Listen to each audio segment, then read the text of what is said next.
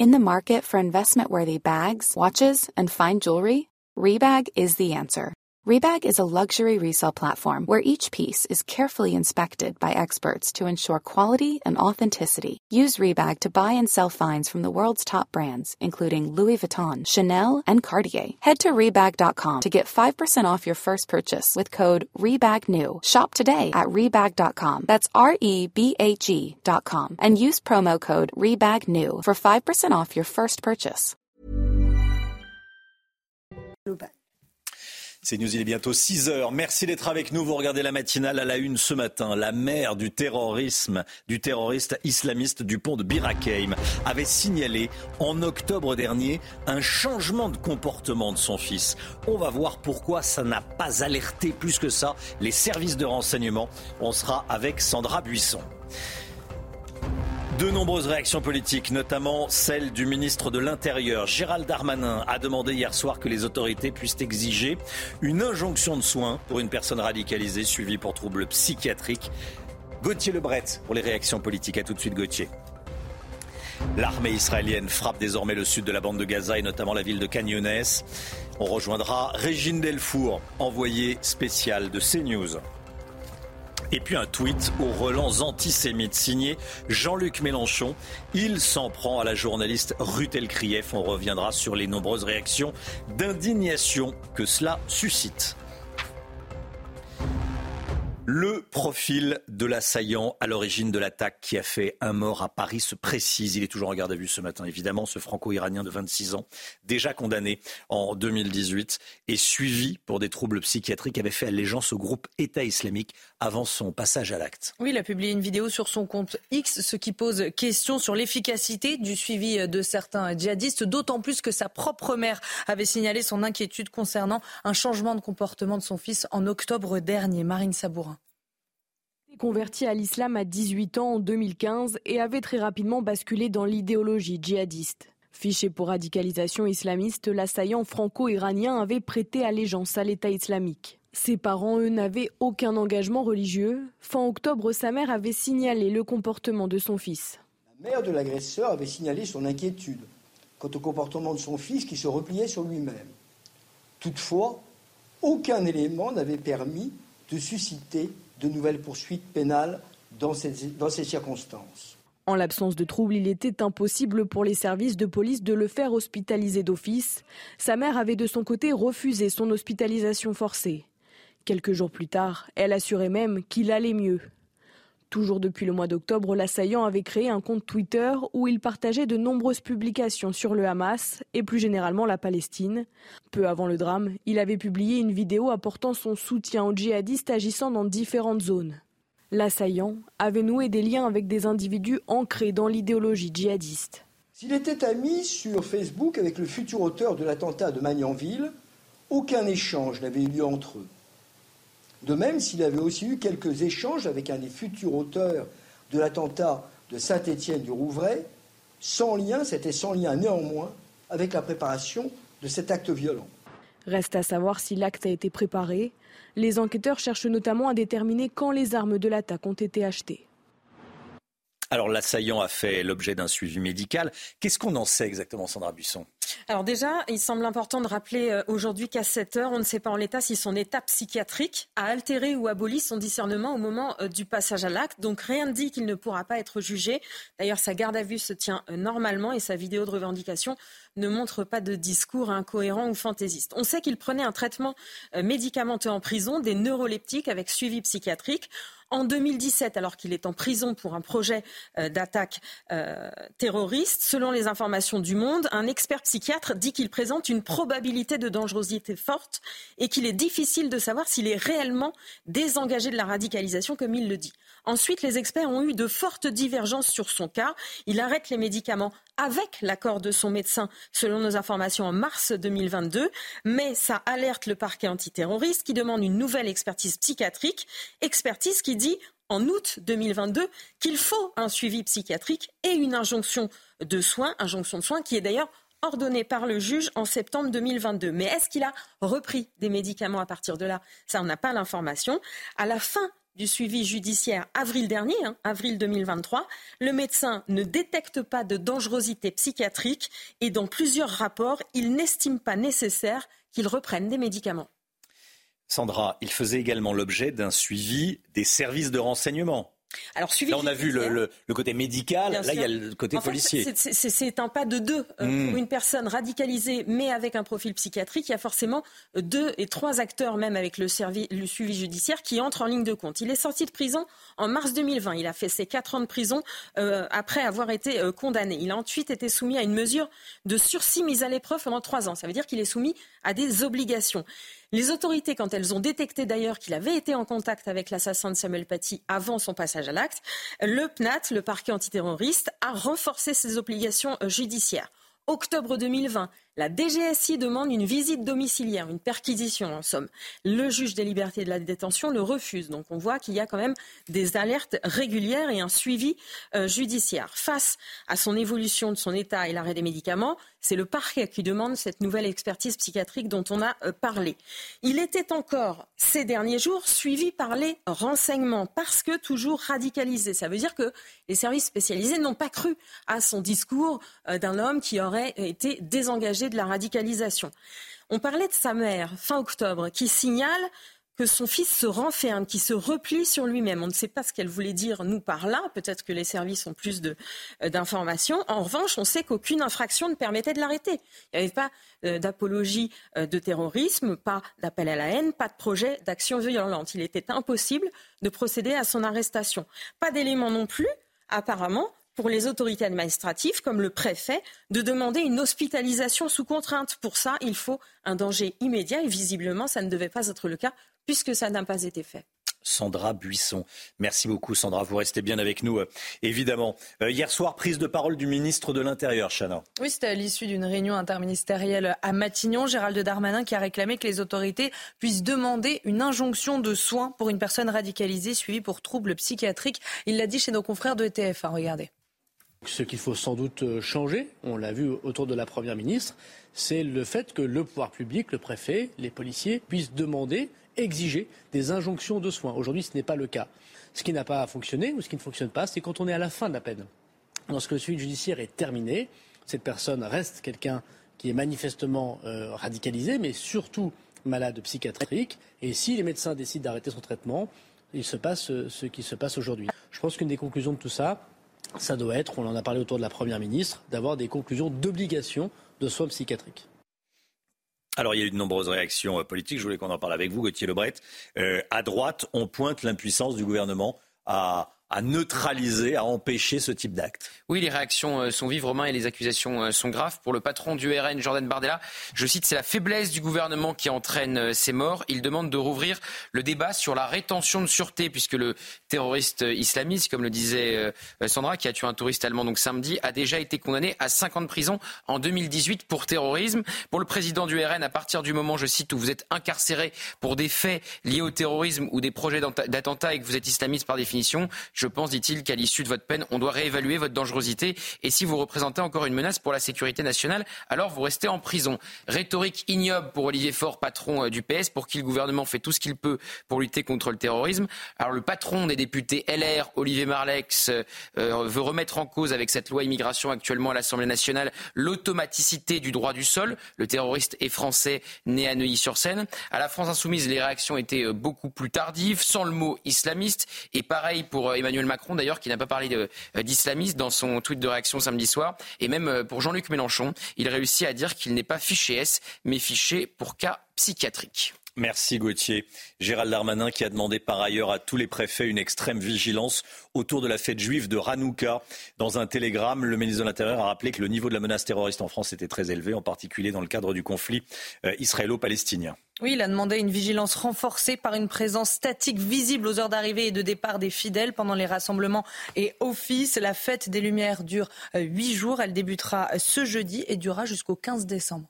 Au sud de la bande de Gaza, les frappes israéliennes contre la ville de Ragnounès s'intensifient. Elles ont duré tout le week-end. Une offensive terrestre d'ampleur semble maintenant se préparer, Chana. Problème, après le 7 octobre, de nombreux civils du nord de Gaza euh, se sont réfugiés euh, dans le sud. Tsahal assure larguer des tracts pour prévenir les habitants euh, d'une attaque imminente. Toutes les informations, notre envoyé spécial en Israël, Régine Delfour jusqu'au bout et pour reprendre les mots de Benjamin Netanyahou, le Premier ministre israélien, jusqu'à la victoire, avec pour objectif éliminer le Hamas et ramener les otages. L'armée israélienne se prépare à une opération terrestre dans la ville de Ranyounes.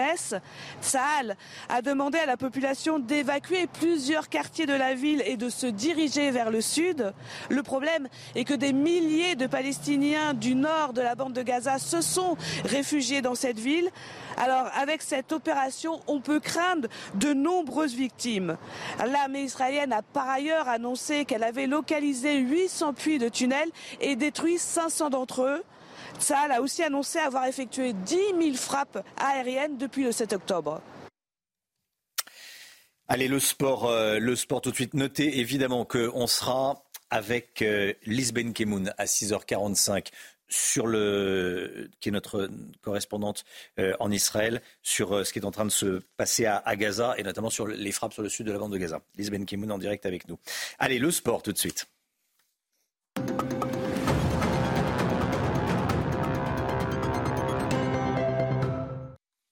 Marseille continue sur sa lancée, Chana. Oui, après sa victoire en Ligue Europa face à euh, l'Ajax jeudi dernier, l'OM poursuit donc sa belle lancée en gagnant face à Rennes. Euh, deux buts à zéro en Ligue 1. C'était hier soir au stade Vélodrome euh, à Marseille. Les deux buts ont été alignés par Aubameyang, auteur d'un triplé contre l'Ajax, et Azedine Ounaï face à des Rennais assez inoffensifs. C'est le premier succès du club phocéen en Ligue 1 depuis deux mois. Et pour la deuxième fois de la saison, l'OM remporte deux victoires d'affilée. Écoutez la réaction de Gattuso, l'entraîneur des Marseillais. Il faut gagner, peu importe la manière. Le plus important est d'avoir enchaîné deux victoires pour la première fois cette saison.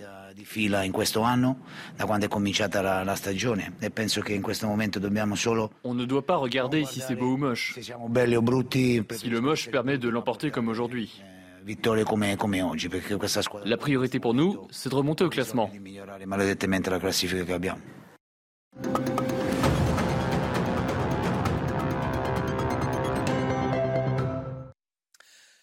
CNews, il est 6h11. Merci d'être avec nous. Merci d'avoir choisi CNews. Dans un instant, on sera avec Marine Sabourin.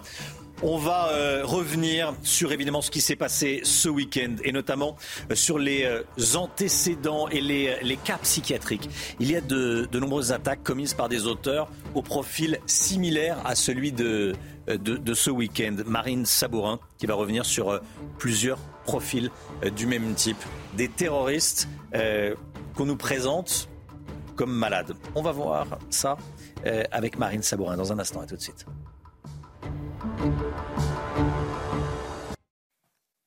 C'est News, il est 6h15. Merci d'être avec nous. Tout d'abord, le point info, tout ce qu'il faut savoir dans, l'actualité ce matin. Chana Lousteau. Un chauffeur de VTC en garde à vue après la mort d'un supporter du FC Nantes. La victime a été tuée par un coup de couteau dans le dos samedi soir, peu avant le match qui opposait son club à l'OGC Nice. Il y a eu un affrontement d'ampleur entre supporters. Le suspect est un homme de 35 ans. Il s'est rendu lui-même à l'hôtel de police de Nantes. Les circonstances du meurtre restent à déterminer.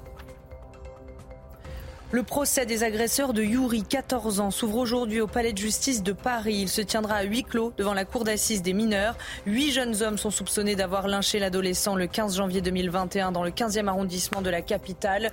Les images de cette agression ultra-violente sur fond d'affrontement entre bandes rivales avaient énormément choqué. Et puis pendant son offensive terrestre, Tsahal a détruit environ 500 entrées de tunnels utilisées par le Hamas sur un total de 800 découvertes. Ces entrées de tunnels étaient situées euh, pour beaucoup à l'intérieur de bâtiments civils comme des écoles, des jardins d'enfants, des mosquées ou encore des terrains de jeu. Israël accuse l'organisation terroriste d'avoir installé ces infrastructures dans des zones habitées et d'utiliser les civils comme des boucliers humains. Merci Chana. L'assaillant de ce week-end sur le pont de Birakeim. Le terroriste islamiste fiché S, connu pour islamisme radical, était suivi pour des troubles psychiatriques. C'est pas la première fois que des attaques terroristes sont commises par euh, des auteurs au profil similaire et je sais que ça vous interpelle. C'est pour ça que j'ai demandé à Marine Sabourin. Bonjour Marine. Merci d'être avec nous. Euh, de revenir sur plusieurs exemples de profils du, même type. Dites-nous. Eh bien, dernière en date, euh, Jamel Gorchen, le 23 avril 2021, le terroriste avait attaqué le commissariat de police de Rambouillet et tué euh, Stéphanie Montfermé, adjointe administrative de 49 ans. Il avait été abattu par un autre brigadier. Cet homme, c'était un ressortissant tunisien arrivé illégalement en France en 2009. Il avait obtenu 11 ans plus tard une carte de séjour valable un an. Il s'était radicalisé quelques mois avant son attaque et souffrait de troubles de la personnalité. À sa demande, il avait bénéficié de deux consultations psychiatriques deux mois avant les faits, mais aucun professionnel n'avait imaginé euh, son passage à l'acte. Autre affaire, celle de Nathan Chiasson. Les faits remontent au 3 janvier 2020. Cet homme converti à l'islam trois ans auparavant a fait un mort et deux blessés à l'arme blanche à Villejuif. Il avait sélectionné ses victimes épargnant un passant musulman qui était parvenu à réciter la Shahada, la profession de foi. Il avait lui aussi été euh, abattu par les forces de l'ordre. Alors s'il présentait depuis plusieurs mois des signes de radicalisation, Nathan Chiasson faisait l'objet d'un suivi psychiatrique depuis l'âge de 5 ans et avait été euh, diagnostiqué schizophrène. Enfin, dernier exemple, celui de Karim Sherfi. Dans la soirée du 20 avril 2017, il avait tiré sur un fourgon de police sur les Champs-Élysées, tué un gardien de la paix, Xavier Jugelet, et blessé deux autres policiers et une passante. Il avait là aussi été euh, abattu par les forces de l'ordre. L'attentat sera revendiqué par Daesh. Karim Sherfi n'était pas fiché S, mais sous surveillance antiterroriste un mois avant les faits. Il avait cependant déjà eu affaire plusieurs fois à la justice pour des faits de vol avec violence, puis trois tentatives d'homicide. En février 2005, il avait même été condamné en appel à 15 ans de réclusion pour avoir tenté de tuer un élève gardien de la paix et son frère. Il avait passé 14 années en prison et à sa libération, il avait été astreint à une obligation de soins psychiatriques. Merci beaucoup, merci beaucoup Marine Sabourin. 5200 personnes en France connues pour radicalisation, dont 1600 particulièrement surveillées. Sur ces 5200 personnes, 1000, nous dit-on, ont des troubles connaissent des troubles euh, psychiatriques. Voilà, ce sont des, profils qui interrogent à, chaque fois. Je sais que ça vous interpelle. Je voulais y revenir euh, ce matin. Nouvelle prise de position scandaleuse de Jean-Luc Mélenchon. Ça aussi, on en parle ce matin. Le leader de la France insoumise s'en prend à la journaliste Ruth Elkrief avec des insinuations antisémites odieuses. Il l'accuse d'être une fanatique et de mépriser les musulmans. On va regarder ce tweet. Ça fait suite à l'interview par Ruth Elkrief de Manuel Bompard hier sur la, la situation au Proche-Orient. Il l'accuse d'être manipulatrice, fanatique. Euh, indignation de nombreux journalistes.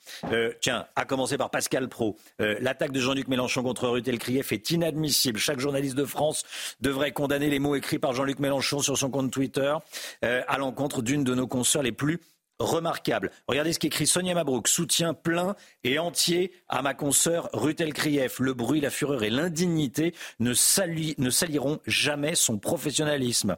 Euh, votre serviteur, euh, soutien total à Ruth Elkrief, visé dans ce tweet de Jean-Luc Mélenchon, qui suinte et sent très fort l'antisémitisme, la honte. Il y a des réactions politiques également. Euh, Martine Aubry, regardez, la maire de Lille, socialiste Martine Aubry, Regardez ce qu'elle écrit.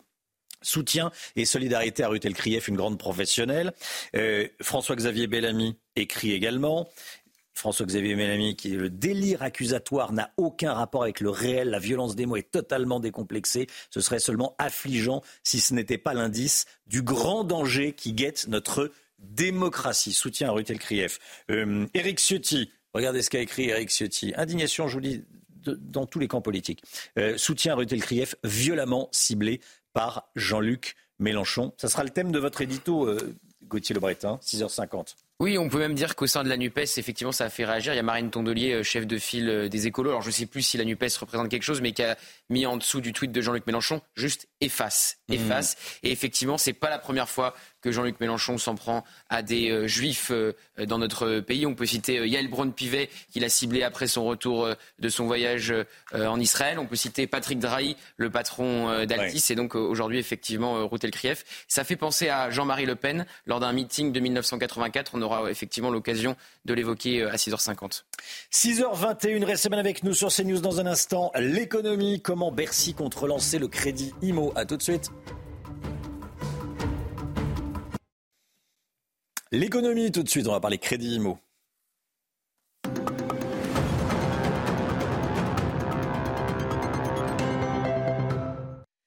Le Guillot avec nous aujourd'hui se réunit le Haut Conseil de la stabilité financière qui régit les règles d'octroi des crédits. Beaucoup aimeraient que cette autorité assouplisse les conditions d'emprunt pour acheter un appartement ou une maison, c'est ça? Oui, absolument, Romain. Ça fait euh, plusieurs mois hein, que pour redonner de l'air au marché immobilier, de nombreux acteurs euh, demandent des assouplissements de ces fameuses règles d'octroi. Et dans un entretien au Parisien ce week-end, Bruno Le Maire semble aller dans la même direction. Il promet en effet de proposer des assouplissements lors de la réunion prévue aujourd'hui avec euh, ce Haut Conseil de la stabilité financière de la Banque de France.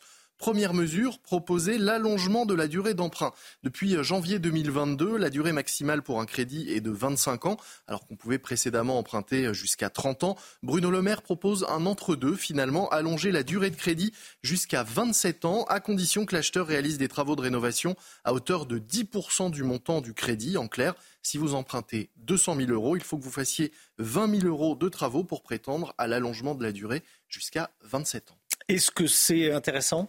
Alors oui et non, euh, les crédits sont déjà suffisamment longs, sont déjà assez longs, en moyenne 20 ans, 20 mois, pardon, 20 ans, non, non, 20 ans et 6 mois, ça paraît tellement long, vous voyez que je, je me mélange, mais c'est bien ça, les crédits immobiliers durent en moyenne 20 ans et 6 mois, et ils n'ont cessé de s'allonger ces dernières années. Alors évidemment, en remboursant euh, plus longtemps, on va pouvoir emprunter plus, ça c'est plutôt une bonne nouvelle, mais attention parce que les banques appliquent alors des taux beaucoup moins intéressants que sur 20 ans par exemple, on peut tripler le montant des intérêts que l'on rembourse en passant d'un crédit de 17 à 27 ans. Quelles sont les autres mesures envisagées? Alors ce que voulaient les courtiers et les professionnels de l'immobilier, c'était surtout revoir la limitation du taux d'endettement à 35%. Ce taux, ça correspond à l'ensemble des mensualités de crédit que l'on possède hein, pour l'immobilier, mais aussi par exemple un crédit à la consommation ou le leasing de la voiture. Tout ça ne doit pas excéder 35% des revenus euh, des ménages. Les courtiers, notamment, auraient voulu que ce taux augmente un peu pour que les acheteurs puissent euh, emprunter plus facilement. Mais sur ce point, il est peu probable qu'ils obtiennent satisfaction.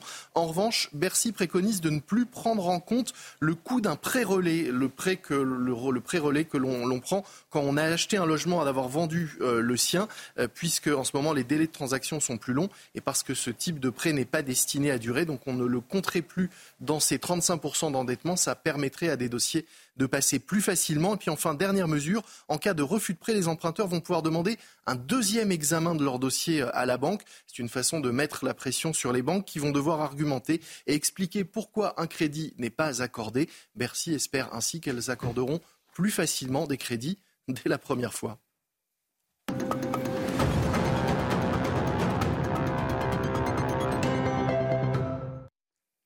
Le temps tout de suite, Alexandra Blanc. Il continue à faire froid aujourd'hui, un petit peu moins, mais il va continuer à faire froid. La météo avec Groupe Verlaine. Rénovation globale avec aide de l'État pour améliorer la performance énergétique de votre logement. Groupeverlaine.com Retrouvez la météo avec Authentique Grec Bailly-Fantis. Des tartinables 100% naturels et artisanales pour partager des moments gourmands. La météo avec vous, Alexandra. Il a neigé hier, notamment à Lille hier euh, sur la région lilloise, notamment du côté de Villeneuve d'Ascq, avec euh, localement quelques flocons de neige qui ont tenu au sol en raison de températures hivernales. On a eu seulement euh, quelques petits centimètres de neige. En revanche, on prend la direction de Munich en Allemagne, où là la situation était beaucoup plus compliquée avec 45 centimètres de neige dans les rues de Munich. Donc pour nos amis allemands, on n'avait pas eu autant de neige depuis plus de 25 ans à Munich, en Allemagne. De nombreux vols ont donc été annulés, ainsi que les rencontres sportives. Alors au programme aujourd'hui, un temps toujours perturbé. Ce sera moins hivernal, mais on aura tout de même un défilé de perturbations cette semaine. Ce matin, on retrouve de la pluie sur les trois quarts du pays, quelques flocons de neige également sur le nord-est, et puis toujours un temps très instable, très variable, avec localement des averses entre le nord et le sud-est. On retrouve également des vents forts entre le Pays basque, la région centrale, le Poitou, encore en remontant vers les régions du nord. Dans l'après-midi, très peu d'évolution. Toujours un temps agité, perturbé, du vent, de la neige à assez basse altitude. D'ailleurs, au-delà de 700-800 mètres, euh, notamment euh, sur les Alpes du Nord. Et puis toujours un temps très pluvieux. Côté température, les températures sont contrastées ce matin. Ça remonte sur les régions de l'Ouest, 5 à 6 degrés et jusqu'à 10 degrés pour le Pays Basque, contre moins 4, moins 5 degrés euh, du côté de Strasbourg, encore de Nancy. Et dans l'après-midi, les températures vont globalement remonter à l'échelle nationale. 13 degrés à La Rochelle, 13 degrés à Bordeaux, 9 degrés à Paris ou encore 15 degrés à Perpignan, tandis que vous aurez seulement 3 petits degrés à Strasbourg. Donc températures qui vont rester hivernales entre la Lorraine et l'Alsace. C'était la météo avec Authentique Grec Baillifantis, des tartinables 100% naturels et artisanales pour partager des moments gourmands. C'était la météo avec Groupe Verlaine, installateur de panneaux photovoltaïques garantie à vie avec contrat de maintenance. Groupe Verlaine, le climat de confiance. C'est News, il est 6h30. Merci d'être avec nous. Merci d'avoir choisi CNews. Vous regardez la matinale à la une ce matin. Le ras-le-bol des Français après l'attaque terroriste islamiste de ce week-end. Nous sommes allés vous tendre le micro. L'assaillant avait prêté allégeance à l'État islamique. Il avait enregistré une vidéo. Comment neutraliser un tel profil? Je poserai la question à Claude Moniquet, spécialiste des questions de terrorisme et en direct avec nous. A tout de suite, Claude. La France est durablement sous la menace islamiste. C'est ce qu'a déclaré le ministre de l'Intérieur Gérald Darmanin. On l'entendra dans ce journal. Et puis, l'armée israélienne a découvert 800 entrées de tunnels du Hamas à Gaza, souvent situés à l'intérieur de bâtiments civils. Saal a déclaré avoir détruit 500 de ces tunnels. On sera avec Liz Benkemoun, rédactrice en chef de Radio Judaïka, en direct avec nous. L'islamiste radical à l'origine de l'attaque qui a fait un mort à Paris est toujours en garde à vue ce matin. Ce franco-iranien de 26 ans, déjà condamné en 2018 et suivi pour des troubles psychiatriques, avait fait allégeance à l'État islamique, au groupe État islamique avant son passage à l'acte. Il a d'ailleurs publié une, vidéo sur son compte X, ce qui pose question sur l'efficacité du suivi de certains djihadistes. Et deux jours après l'attaque, les Parisiens sont en colère. Certains ne se sentent pas protégés par le gouvernement. Ils ne se sentent plus en sécurité. Reportage de Laurent Sélarié avec le récit d'Audrey Berthaud. La terreur a de nouveau frappé la capitale. Deux jours après l'attaque au couteau qui a fait un mort et deux blessés, un sentiment de ras-le-bol se fait ressentir chez les Français interrogés. Beaucoup en appellent au gouvernement. Moi, ça me, ça me surprend pas et j'ai envie de dire on s'est habitué. Je pense qu'il y en aura d'autres. On n'est pas énervé, on est enragé, on en a ras-le-bol. Macron ne fait pas son travail. Les fonctions de l'État, c'est d'assurer les fonctions régaliennes de l'État, protéger les frontières, protéger les, gens. Euh, C'était un père de famille hier qui se baladait avec sa fille, sa femme qui s'est pris un coup de couteau dans le dos. Après, un, une autre personne qui s'est pris un coup de marteau dans la tête. Est-ce que vous imaginez la violence de ces actes? Aux alentours des lieux du drame, les riverains sont dans l'incompréhension et vivent à présent dans la peur. Moi, j'ai des petits-enfants et ça me fait peur pour eux. Quoi. Je me dis, mais euh, dans quel monde euh, on les a mis? Dans quel monde ils sont? Nous, on ressent le sentiment d'insécurité. Euh, quand on rentre chez soi, on, s'accompagne toujours entre nous. On ne ressort pas seul. Enfin, oui, oui, on est dans un gros sentiment d'insécurité pour notre part. L'émotion est toujours vive, tout comme l'incompréhension. L'assaillant, né en 1997, était connu pour islamisme radical et troubles psychiatriques.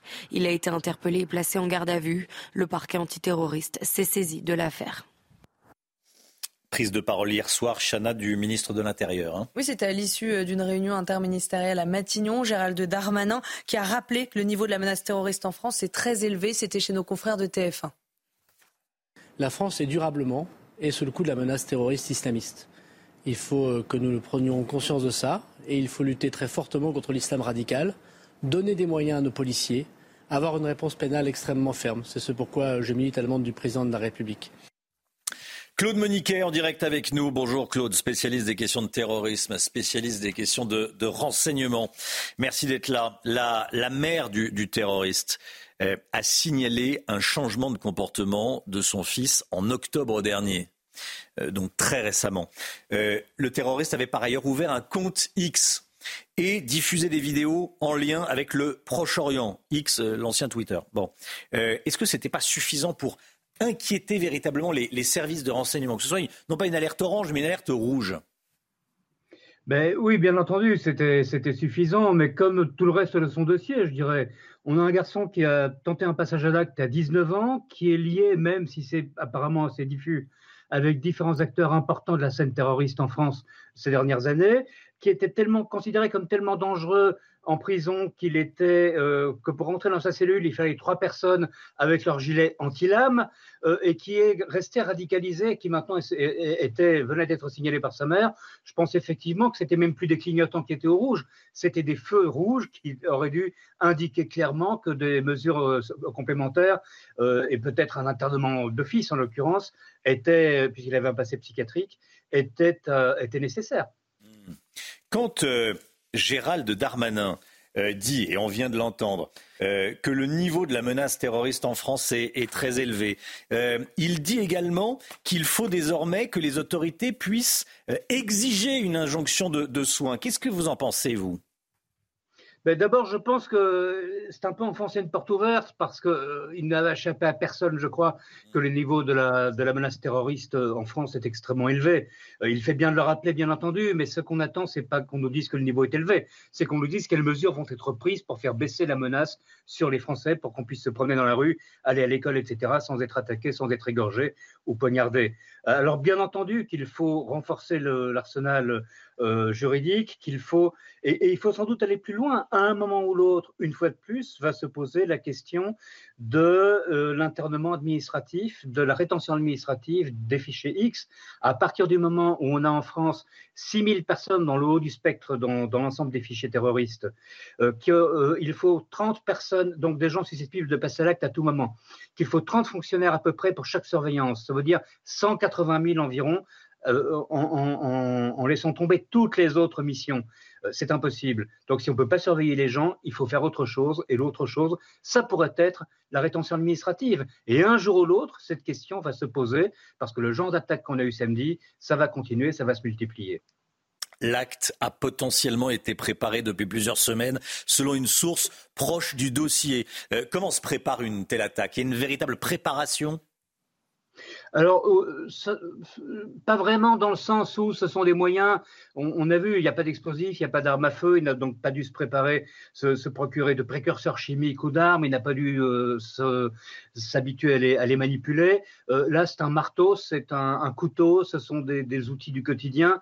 c'est plus peut-être une préparation idéologique, probablement. C'est l'idée de, la personne qui va passer à l'acte, mais c'est une idée qui était très présente chez lui depuis depuis son, l'âge de 19 ans. Donc quand on nous dit, euh, on nous disait juste après son arrestation que c'était une personnalité instable, en tout cas il y a un domaine dans lequel il a manifesté une grande stabilité, c'est sa vocation terroriste et son engagement terroriste islamiste. Et il y a une autre chose qui est patente, c'est que cet homme qu'on nous décrit comme très déséquilibré euh, a été assez stable pour préparer clandestinement son attaque de samedi. Donc tout ça est quand même extrêmement inquiétant et témoigne clairement du fait que le système atteint, ses limites. Euh, une dernière question, Claude Moniquet. Les attaques terroristes au couteau, elles sont comptabilisées ou pas? Alors, je ne suis pas sûr qu'elles soient comptabilisées en tant que telles. Elles sont comptabilisées en tant que, en tant que euh, qu'acte terroriste, bien sûr, puisque c'est une incrimination pénale. Hein. Euh, il n'y a pas d'incrimination pénale particulière pour l'attaque au couteau, donc je ne suis pas sûr qu'il y ait une statistique officielle. Il y a certainement dans les services une statistique euh, officieuse, et je regardais hier soir les, les, affaires récentes en France. On a eu effectivement une multiplication de ce genre d'attaques au détriment des attaques plus sophistiquées à armes à feu, simplement parce que c'est facile, parce que c'est du terrorisme du quotidien. Pour l'État islamique, c'est de la main-d'œuvre à bon marché, locale, qui peut agir avec n'importe quel moyen, qui pourrait aussi d'ailleurs être une, être une voiture bélier. Euh, et euh, ça frappe évidemment euh, par sa violence, par le déchaînement de violence de coups de marteau en plein visage, ça frappe l'opinion. Le fond de ma pensée, Claude Moniquet, c'est que est-ce qu'on ne sous-estime pas le nombre d'attaques terroristes au couteau? C'est une question qu'il faudrait poser au ministère de l'Intérieur. Euh, je, ne pense, pas que les, spécialistes du renseignement et de la police le sous-estiment. Maintenant, après, quelle conclusion Mais quelle conclusion pourrait-on en tirer? Euh, On ne va pas interdire la vente des couteaux et des marteaux. Donc, on revient au même problème. Le problème, c'est pas tellement l'arme qui permet la commission du, du, du, crime, c'est le fait qu'il y ait des gens qui soient prêts à passer au, à l'acte, que tout le monde, enfin, que les services sachent, et que ces gens soient dehors et se promènent dans la rue. Le problème, il est là. Merci beaucoup, Claude Moniquet. Merci d'avoir été en direct euh, avec nous ce matin. 6h39. Restez bien sur CNews. Dans un instant, on va revenir sur ce qui s'est passé à Nantes. Un chauffeur de VTC en garde à vue après la mort d'un supporter du, FC Nantes. Il y a eu des violences en marge d'un match de, football. On va revenir évidemment sur euh, ce qui s'est passé ce week-end à Paris, puis on sera en direct avec Lisbeth Kemoun sur la situation en Israël et à Gaza. A tout de suite. CNews 6h43, le point info, Chana Lousteau. Au sud de la bande de Gaza, les frappes israéliennes contre la ville de Ragnounès s'intensifient. Elles ont duré tout le week-end et une offensive terrestre d'ampleur semble maintenant se préparer. Problème, après le 7 octobre, de nombreux civils du nord de Gaza se sont réfugiés dans le sud. Tsahal assure larguer des tracts pour prévenir les habitants d'une attaque imminente. Le profil inquiétant de l'assaillant à l'origine de l'attaque qui a fait un mort à Paris, il est toujours en garde à vue ce matin. Ce franco-iranien de 26 ans, déjà condamné en 2018 et suivi pour des troubles psychiatriques, avait fait allégeance au groupe État islamique juste avant son passage à l'acte. Et sa propre mère avait signalé son inquiétude concernant un changement de comportement de son fils en octobre dernier. Et après cette attaque, Gérald Darmanin réclame que les autorités puissent demander une injonction de soins, notamment pour une personne radicalisée suivie pour troubles psychiatriques. Objectif, objectif prévenir euh, des passages à l'acte comme celui de l'assaillant du pont Birakeim. Le ministre de l'Intérieur a insisté sur le fait que le niveau de la menace terroriste en France est actuellement très élevé. Lise Benkemoun en direct avec nous. Bonjour Lise, rédactrice en chef de Radio Judaïka. Bonjour. Bonjour Romain. Merci d'être euh, d'être là. On va euh, revenir euh, sur ce dont parlait à l'instant Chana Lousteau, sur la situation militaire à Gaza et notamment sur Israël qui frappe désormais le sud de la bande de, Gaza euh, et notamment la ville de Ragnounès. Désormais, Sal intervient dans toute la bande de Gaza, c'est ce qu'il faut comprendre. Oui, absolument, Romain. Et j'ai envie de dire que Sal n'a pas le choix en fait. Euh, euh, mmh. il, faut, il faut continuer, euh, il faut continuer le, travail si on veut effectivement éliminer le Hamas. Et Khan c'est vraiment un bastion énorme du Hamas. Donc, il n'y a pas moyen de faire sans. Et euh, en l'occurrence, également dans le nord, euh, ça continue aussi sur Shejaya, l'un des commandants de bastion qui a été euh, éliminé samedi, le porte-parole de Tzal en arabe qui a prévenu la population de ce quartier nord également de, se, de, de changer d'endroit, qui a publié une carte avec les endroits sur lesquels Tzal va frapper. et Ragnones, ça va prendre du temps parce que Khan c'est vraiment le summum du combat de guérilla dans la ville avec euh, euh, énormément de prudence de la part de Tzal pour les soldats. On annonce encore trois soldats morts ce matin. Euh, toujours des frappes aériennes pour commencer, pour commencer et ensuite l'artillerie qui vient derrière. ça va être difficile et ça va prendre du temps et ça va prendre du temps. Tzal annonce par ailleurs avoir détruit 500 tunnels à Gaza. Euh, c'est une priorité de détruire les tunnels oui, ça, reste une priorité parce que en fait, c'est la grande inconnue pour Tsahal. C'est-à-dire que en fait, jusqu'à maintenant, on n'a pas d'idée de exactement du stock d'armes qui se trouve dans les tunnels. On sait qu'il y en a beaucoup. Tsahal en a déjà découvert un certain nombre.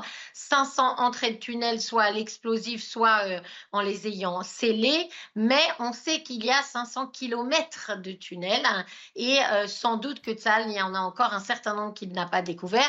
C'est d'ailleurs pour ça que euh, le Hamas voulait la trêve euh, la semaine dernière, ça euh, voulait la libération des otages et, euh, et, le Hamas voulait avoir le temps de se réarmer et de récupérer ses stocks d'armes qu'elle avait dans les tunnels que Tsal n'avait pas encore découverts. Et donc, oui, ça reste une priorité parce que c'est l'inconnu, parce qu'on ne sait pas encore combien peuvent sortir de terroristes de là même s'il y a beaucoup de commandants de bataillons qui ont été éliminés, on attendait à peu près 25 000 à 30 000 terroristes tout de même en tout euh, affiliés au Hamas. 40 000, on va dire, sur euh, vraiment l'estimation la plus grande. On est euh, sur plusieurs milliers de, qui, ont été éliminés, mais pas du tout dans cette quantité-là. Mmh. Donc, on s'attend à ce qu'il y en ait énormément et beaucoup de stocks d'armes également. Lise, le Qatar affirme qu'il veut poursuivre les négociations pour une nouvelle trêve. Qu'est-ce qu'on peut en dire? Vous nous disiez à l'instant, Ragnounès, ça va prendre du temps. Donc, quelle est la situation ce matin? Bah, en fait, en Israël, euh, l'impression est claire, c'est qu'il faut continuer l'incursion terrestre pour mettre la pression sur le Hamas si on veut avoir une chance de faire libérer les prochains otages. Personne ne pense que euh, la trêve arrivera s'il n'y a pas suffisamment de pression militaire sur l'organisation terroriste. Donc en fait, il faut continuer les deux pistes en même temps. Le Qatar, effectivement, euh, jusqu'à maintenant, a tout de même été un, intermédiaire euh, cohérent, même si encore une fois, la confiance qu'on peut avoir dans, dans, le Qatar est tout de même limitée parce que c'est le bailleur de fonds principal du Hamas et que le Qatar joue son jeu et son intérêt aussi là-dedans pour avoir l'air plus fréquentable avec les puissances occidentales. Mais c'est l'intérêt aussi d'Israël dans un deuxième temps d'avoir une nouvelle trêve pour pouvoir permettre peut-être une nouvelle libération d'otages, mais ça ne pourra pas se faire s'il n'y a pas suffisamment de pression militaire sur l'organisation terroriste. Merci beaucoup Lise Benkemoun en direct avec nous ce matin dans, dans la matinale. Merci Lise. Nantes, ce qui s'est passé à Nantes, je voulais qu'on y revienne ce matin, bien sûr. Un chauffeur de VTC en garde à vue après la mort d'un supporter du FC Nantes, en marge d'un club de foot, un mort en marge d'un club de foot, euh, d'un match de foot, pardon. Euh, la victime a été tuée par un coup de couteau dans le dos samedi soir, peu avant le match qui opposait euh, Nantes à l'OGC Nice. Il y a eu un affrontement d'ampleur entre supporters, Chana. Le suspect est un homme de 35 ans. Il s'est rendu lui-même à l'hôtel de police euh, de Nantes. Les circonstances du meurtre restent maintenant à déterminer. Reportage de Charles Pousseau et Michael Chailloux. Samedi soir, le FC Nantes reçoit l'OGC Nice à domicile. Une trentaine de supporters niçois font le déplacement. Pour les escorter jusqu'au stade, plusieurs VTC les prennent en charge. Mais sur la route, 300 supporters nantais les attendent pour en découdre L'un des chauffeurs témoigne. Là, il y avait un guet-apens, on a été suivi quelque part, ils savaient qu'on allait passer par là, et, et là, c'était pas possible. On a 7 véhicules, 30 individus, avec 300 autour à, s'acharner. Ils sont venus, ils ont attrapé euh, euh, la voiture, ils l'ont défoncée, etc. Ils voulaient extirper les jeunes intérieurs. Dans l'affolement, un des conducteurs de VTC serait descendu de sa voiture et aurait poignardé un supporter nantais dans le dos. L'homme décède de ses blessures quelques heures après. Suite à cet événement tragique, les supporters du FC Nantes décident de ne pas se rendre au stade, laissant planer une ambiance pesante pendant la rencontre. Une ambiance un peu fade, elle était un peu triste. Les autres tribunes ont essayé de prendre un peu le relais euh, pour essayer de mettre un peu d'ambiance, mais c'était un peu plus euh, morose à cause de cet événement. Hier matin, un chauffeur VTC s'est rendu de lui-même à l'hôtel de police de Nantes. Il pourrait être l'auteur du coup mortel. C'est News, restez bien avec nous. Dans un instant, on reviendra sur un nouveau tweet de la honte de Jean-Luc Mélenchon. A tout de suite.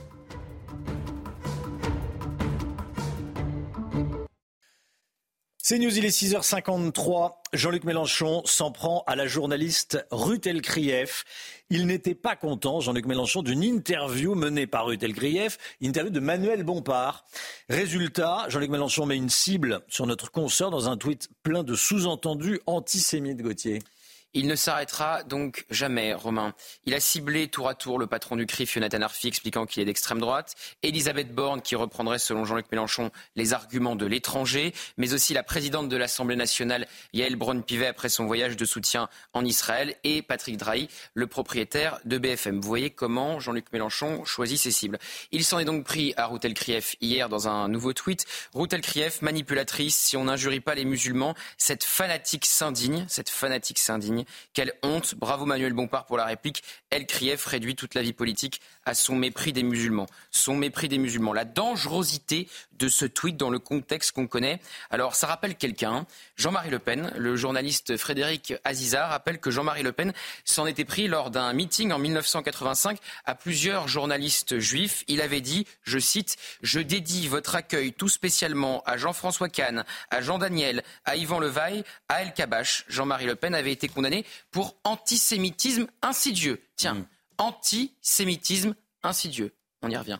Alors, c'est pas son seul dérapage du week-end.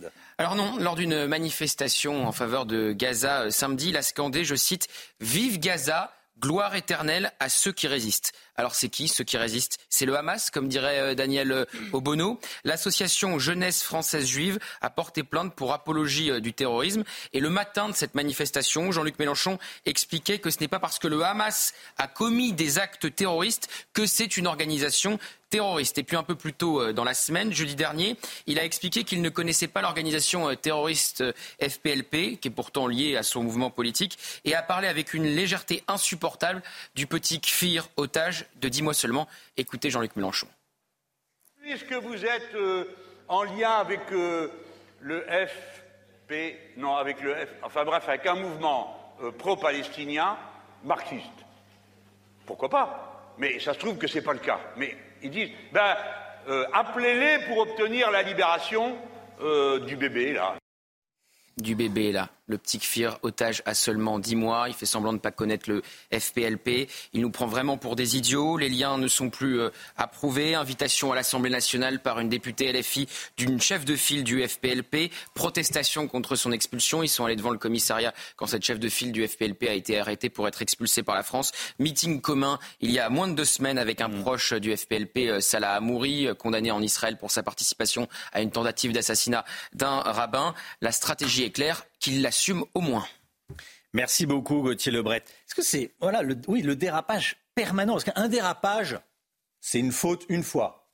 Là, c'est pas une faute. C'est devenu une stratégie politique. C'est devenu une stratégie politique. C'est pour ça que c'est le dérapage euh, permanent. C'est pas un simple dérapage. Voilà, c'est le dérapage permanent. Euh, quand c'est une fois, on va, le, mettre sur le compte de la maladresse. Euh, ah non, Jean-Luc Mélenchon, c'est pas, pas, pas sur le compte de la maladresse du tout, du tout, du tout. C'est pour ça qu'on en parle euh, à chaque fois. Gauthier Lebret, merci. 8h10, euh, soyez là. Sonia Mabrouk, la grande interview. Sonia recevra ce matin Linda Kebab, la policière Linda Kebab. 8h10, euh, ça sera passionnant, euh, comme toutes les grandes interviews menées par Sonia. 6h57, le temps, Alexandra Blanc. La météo avec Groupe Verlaine. Rénovation globale avec aide de l'État pour améliorer la performance énergétique de votre logement groupeverlaine.com. Retrouvez la météo avec Authentique Grec Baillifantis, des tartinables 100% naturels et artisanales pour partager des moments gourmands.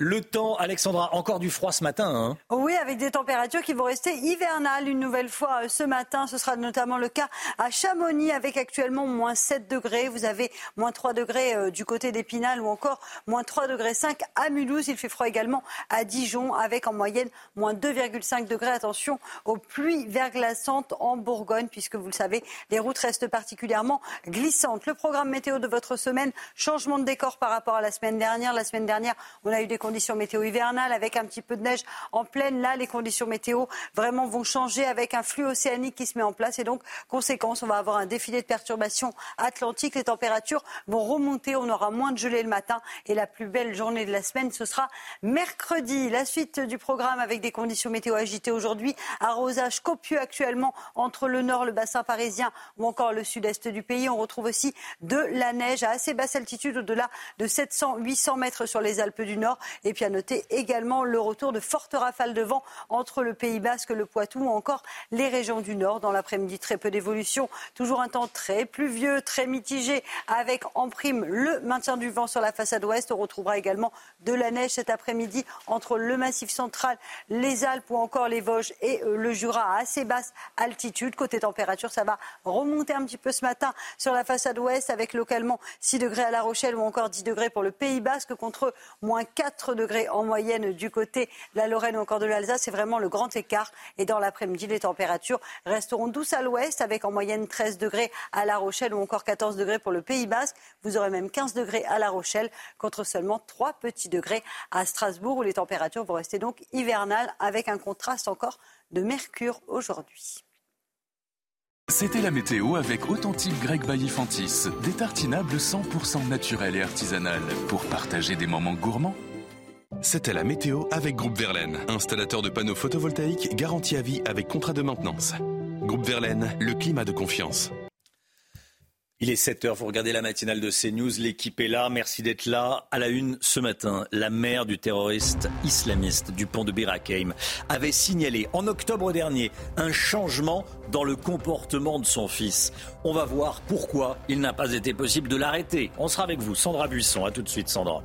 De nombreuses réactions politiques, notamment celle du ministre de l'Intérieur, Gérald Darmanin, qui a demandé hier soir que les autorités puissent exiger une injonction de soins pour une personne radicalisée suivie pour troubles psychiatriques. Gauthier Lebret, avec nous. A tout de suite, Gauthier.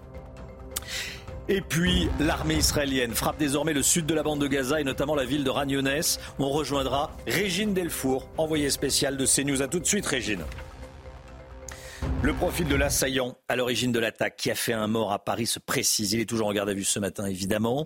Ce franco-iranien de 26 ans, déjà condamné en, 2018 et, suivi pour des euh, troubles psychiatriques, avait fait allégeance au groupe État islamique avant son passage à l'acte. Il a publié une vidéo sur son compte euh, X, ce qui pose question sur l'efficacité du suivi de certains djihadistes, d'autant plus que sa propre mère avait signalé son inquiétude concernant un changement de comportement de son fils en octobre dernier. Marine Sabourin.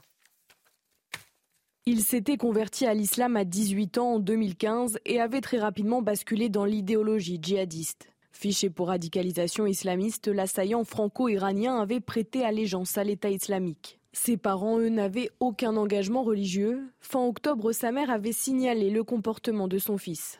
La mère de l'agresseur avait signalé son inquiétude quant au comportement de son fils qui se repliait sur lui-même. Toutefois, aucun élément n'avait permis de susciter de nouvelles poursuites pénales dans ces, circonstances. En l'absence de troubles, il était impossible pour les services de police de le faire hospitaliser d'office. Sa mère avait de son côté refusé son hospitalisation forcée. Quelques jours plus tard, elle assurait même qu'il allait mieux. Toujours depuis le mois d'octobre, l'assaillant avait créé un compte Twitter où il partageait de nombreuses publications sur le Hamas et plus généralement la Palestine. Peu avant le drame, il avait publié une vidéo apportant son soutien aux djihadistes agissant dans différentes zones. L'assaillant avait noué des liens avec des individus ancrés dans l'idéologie djihadiste. S'il était ami sur Facebook avec le futur auteur de l'attentat de Magnanville, aucun échange n'avait eu lieu entre eux. De même, s'il avait aussi eu quelques échanges avec un des futurs auteurs de l'attentat de Saint-Étienne du Rouvray, sans lien, c'était sans lien néanmoins avec la préparation de cet acte violent. Reste à savoir si l'acte a été préparé. Les enquêteurs cherchent notamment à déterminer quand les armes de l'attaque ont été achetées. Sandra Buisson avec nous. La mère a donc signalé en octobre dernier le comportement de son fils qui se renfermait, qui se refermait sur lui-même. Par ailleurs, le terroriste avait ouvert un, compte X, un compte Twitter. Est-ce que ça n'allume pas une lumière rouge dans les euh, services de renseignement? Alors, ce qu'il faut savoir, euh, c'est qu'il y a 5218 personnes au total qui sont au FSPRT, euh, pour la radicalisation terroriste. Et selon nos informations, un cinquième de ces personnes ont des troubles psychiatriques. Or, un homme radicalisé avec une pathologie psychiatrique, un profil hybride en somme, et dans ce cas avec un comportement très instable, c'est le profil le plus difficile à suivre pour les services de renseignement, un homme capable de dévisser à tout moment. D'autant plus quand le passage à l'acte se fait seul, avec un couteau, donc peu d'actes préparatoires, pas d'échange avec d'autres individus. C'est difficile pour les services de détecter les preuves en amont d'un projet d'attentat. Début octobre, vous le dites, il ouvre un compte euh, sur X avec des publications sur le Hamas, sur Gaza, sur la Palestine. Mais est-ce que ces propos constituaient une infraction? Est-ce qu'il y avait une apologie du terrorisme? Est-ce qu'il y avait un appel à la haine? Le procureur antiterroriste a dit qu'il n'y avait pas matière à l'entraver judiciairement. Ça veut dire qu'il n'était pas possible de l'arrêter parce que ses propos ne tombaient pas sous le coup de la loi. Fin octobre, sa mère, vous le dites, signale à la police qu'il change de comportement, se renferme sur lui-même. Judiciairement, là encore, pas possible de l'interpeller car il n'a pas commis d'infraction, pas de détection d'un projet d'attaque euh, par les services. Médicalement, pas possible non plus de le faire hospitaliser sous contrainte, car, selon une source proche du dossier, il ne présentait pas de troubles à ce moment-là. Merci beaucoup, Sandra. Un témoin, une témoin en l'occurrence de l'arrestation de l'assaillant, raconte ce qu'elle a vu ce matin sur CNews. Elle était sur son balcon au moment des faits et ses propos ont été recueillis par Tony Pizarro. Ah, j'étais tranquillement chez moi, euh, store fermé. J'ai euh, entendu des gens se disputer. Euh, j'ai reconnu une voix d'homme et de femme. Je pensais que c'était un couple qui se disputait. Et en arrivant sur le balcon, j'ai vu euh, toute une équipe de police ici et un homme à terre juste derrière le petit muret qu'on voit ici. Je pensais que c'était un, petit vol, enfin une arrestation banale. J'ai entendu parler de marteau et de couteau. Ils lui ont demandé euh, combien de victimes il avait fait. Je les ai entendus dire qu'il était tombé et qu'il s'était fait euh, une blessure à la tête et à la bouche. Il saignait. Ils ont essayé de le lever, mais euh, voyant qu'il était quand même assez faible, ils l'ont reposé à terre. Tout a été fait très correctement. tout s'est passé calmement, aucune agressivité, ni d'un côté ni de l'autre.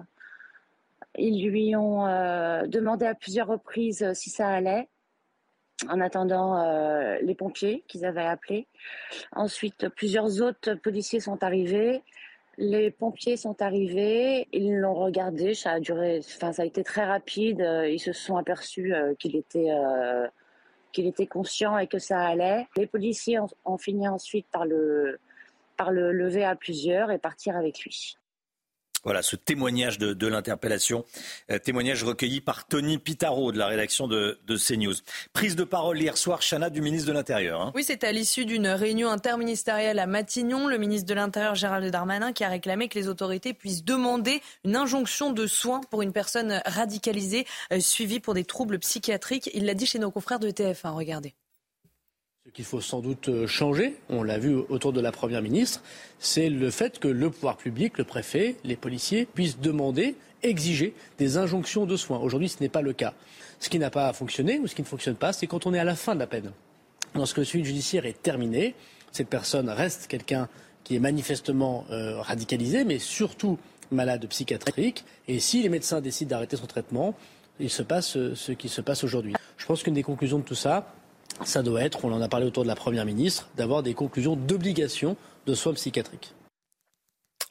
Voilà ce qu'a dit euh, hier soir le, ministre de l'Intérieur. Beaucoup de réactions, notamment à droite. On pointe l'impuissance, pour ne pas dire l'incompétence du gouvernement, Gauthier Lebret? Oui, les réactions euh, sont vives et, les accusations euh, sont graves. La question qu'on se pose ce matin, c'est quand même est-ce qu'il y a une défaillance dans le suivi psychiatrique de ce terroriste? Alors pour Jordan Bardella, c'est la faiblesse du gouvernement qui entraîne ses morts, je le cite. Il demande de rouvrir le débat sur la rétention de sûreté, puisque le terroriste islamiste qui a tué un touriste allemand samedi a déjà été condamné, hein, c'est important de le dire à 5 ans de prison en 2018 pour euh, terrorisme. Pour le président euh, du RN, à partir du moment où vous êtes incarcéré pour des faits liés au terrorisme, je le cite à nouveau, ou des projets d'attentat, et que vous êtes donc euh, islamiste, eh bien si vous présentez encore une menace pour la sécurité nationale, vous restez en prison. Rhétorique ignoble pour Olivier Faure, patron du PS, pour qui le gouvernement fait tout ce qu'il peut pour lutter contre le terrorisme, malgré son opposition au gouvernement. Alors le patron des députés LR, vous savez que la loi immigration a été adoptée en commission des lois la semaine prochaine, la semaine dernière. Elle doit arriver la semaine prochaine dans, l'hémicycle. Eh bien, pour lui, c'est l'occasion de remettre en cause l'automaticité du droit du sol, puisque euh, ce terroriste est né en France et était donc français. Il est né à Neuilly-sur-Seine. À la France insoumise, les réactions, vous n'allez pas être surpris, étaient euh, beaucoup plus tardives, sans le mot euh, islamiste. D'ailleurs, Emmanuel Macron, quand il a réagi, n'a pas non plus utilisé le mot islamiste. Et pour Jean-Luc Mélenchon, qui ne manque jamais d'euphémiser un attentat, eh bien, il a réussi à dire qu'il n'était pas fiché S, mais fiché pour psychiatrie. Merci Gauthier. Euh, soyez là dans un instant, sera avec Driss Gali, euh, essayiste, qui dit qu'il n'y a qu'une seule euh, communauté qui n'a pas le droit d'avoir conscience d'elle-même et qui n'a pas le droit de se défendre, c'est le peuple français. Voilà, on va euh, en parler avec Driss Gali dans, dans, un instant. Et puis 8h30, Alexandre Delval. Alexandre Delval qui sera également en direct avec nous, 8h30. Gérald Darmanin a demandé par ailleurs hier soir à tous les préfets une extrême vigilance autour de la fête juive de Hanouka. Dans un télégramme, le ministre de l'Intérieur a rappelé que le niveau de menace terroriste était élevé.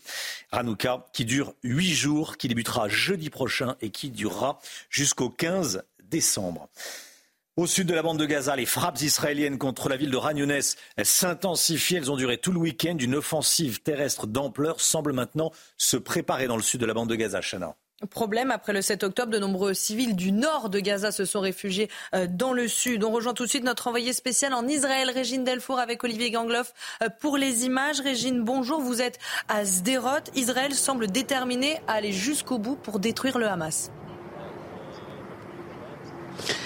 Absolument, euh, jusqu'à la victoire. Et même euh, hier, euh, le chef du Shin Bet, c'est le renseignement intérieur, s'est exprimé sur la télévision israélienne et il a dit qu'ils allaient éliminer tous les dirigeants du Hamas, y compris ceux qui se trouvent à l'étranger. Il a dit, je cite, nous irons les chercher partout, à Gaza, en Cisjordanie, au Liban, en Turquie, au Qatar. Cela prendra des années, mais nous le ferons. Ce sera notre Munich. Alors cela fait référence au, à l'opération du Mossad qui a duré euh, près de 20 ans et qui euh, a éliminé tous les responsables des, euh, de l'assassinat de 11 athlètes israéliens aux Jeux Olympiques de Munich. Alors concrètement ici sur le terrain, nous, nous sommes à Sderot, au nord-est de la bande de Gaza. On entend énormément de bombardements. Alors il y a les avions, mais il y a aussi des tirs d'artillerie lourde. On a entendu aussi les mitrailleuses lourdes, ce qui veut dire qu'il y a aussi des, des tirs au sol hein, de, de combat. Donc à ce niveau-là, mais on sait qu'il y a aussi une opération d'envergure dans le sud, notamment au niveau de Ranounès, puisqu'il semblerait que les responsables du Hamas, comme Yahya Sinoir, soient là-bas, ainsi que Mohamed Dif, qui est le responsable de l'aide militaire de l'organisation terroriste. Régine Delfour, en direct de Sderot. Merci beaucoup, Régine. Restez bien sur, euh, sur CNews. Tiens, Gérald Darmanin qui s'exprime dans le Figaro ce matin et qui défend sa, son projet de loi immigration. Il est en, il est en, substance, si le, si le projet de loi passe, nous aurons moins de délinquants étrangers à suivre sur notre territoire et nous pourrons concentrer nos efforts ailleurs comprenez, dans la lutte contre le terrorisme. Euh, si on traduit et qu'on va à la substantifique moelle de ce que dit Gérald Darmanin ce matin, c'est si mon projet de loi passe, on combattra mieux le, terrorisme. On va y revenir euh, évidemment tout au long de la, matinale. Restez bien sur CNews dans un instant. Driss Gali, essayiste, va revenir sur ce qui s'est passé ce week-end à Paris. À tout de suite. C'est News, il est 7h15. Tout d'abord le point info, Chana Lousteau, tout ce qu'il faut savoir dans l'actualité ce matin.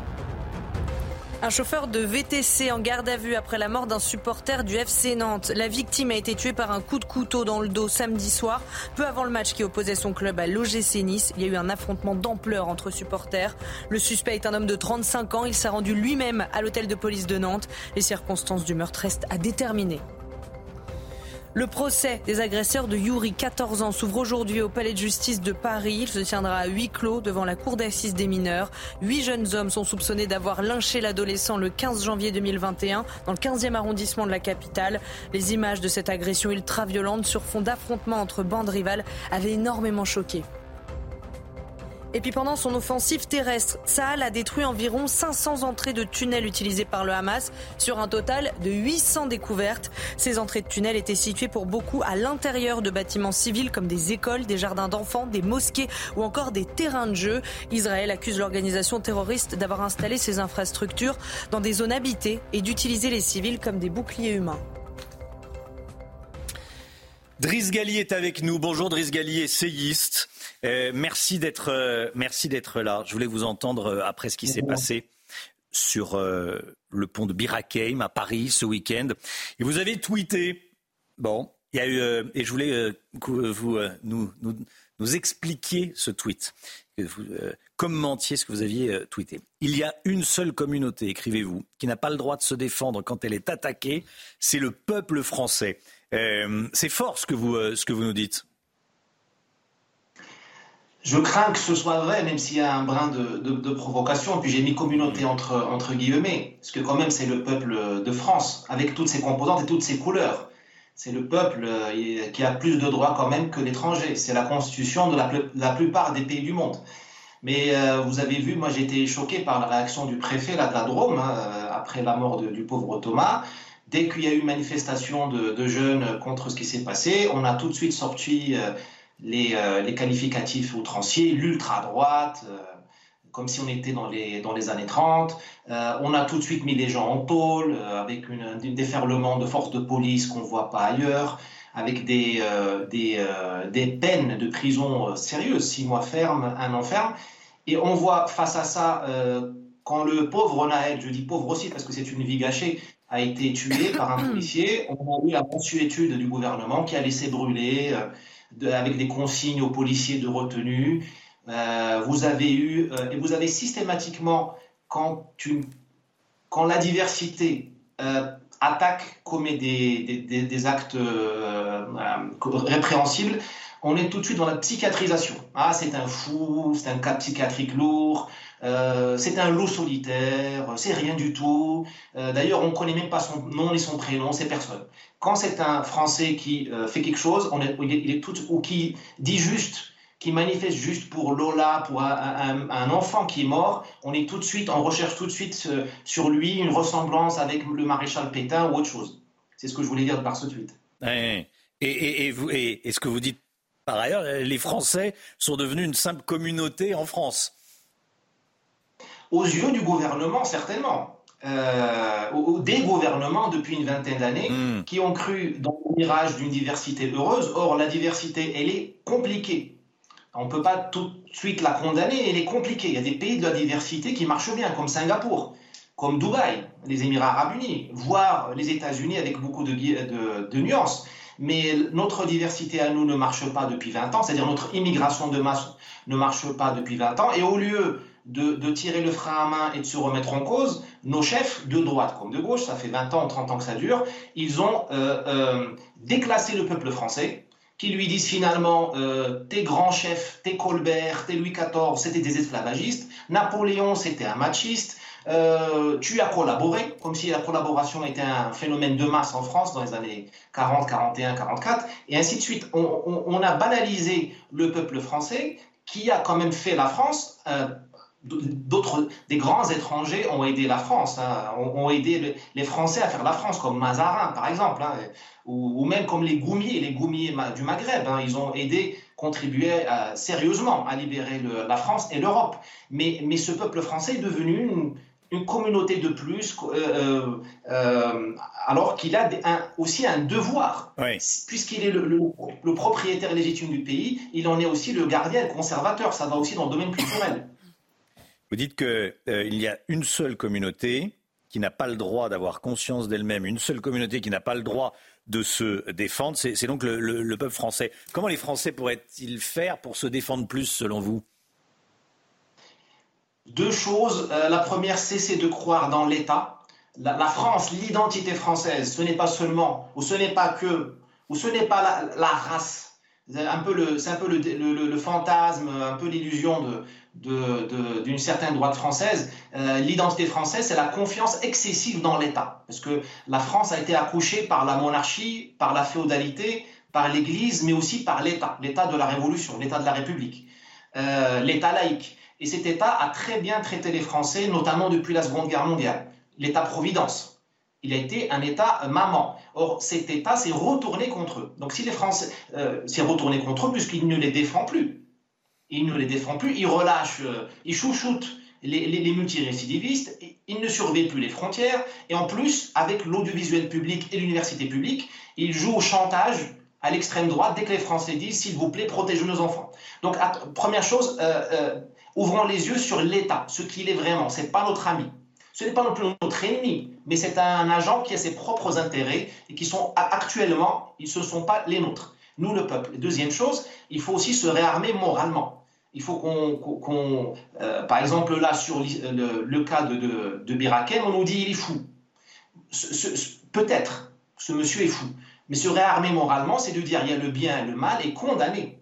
Ce n'est pas excusé. Nous sommes trop dans une culture de l'excuse. Et ça, c'est notre responsabilité à nous. Après, la défense, euh, ce sera fait par l'avant-garde. J'espère qu'on n'arrivera pas à une défense par des milices. J'espère qu'il y aura des hommes et des femmes françaises de, de, la classe politique, euh, peut-être des, inconnus au moment où on parle, qui prendront la défense de ce peuple.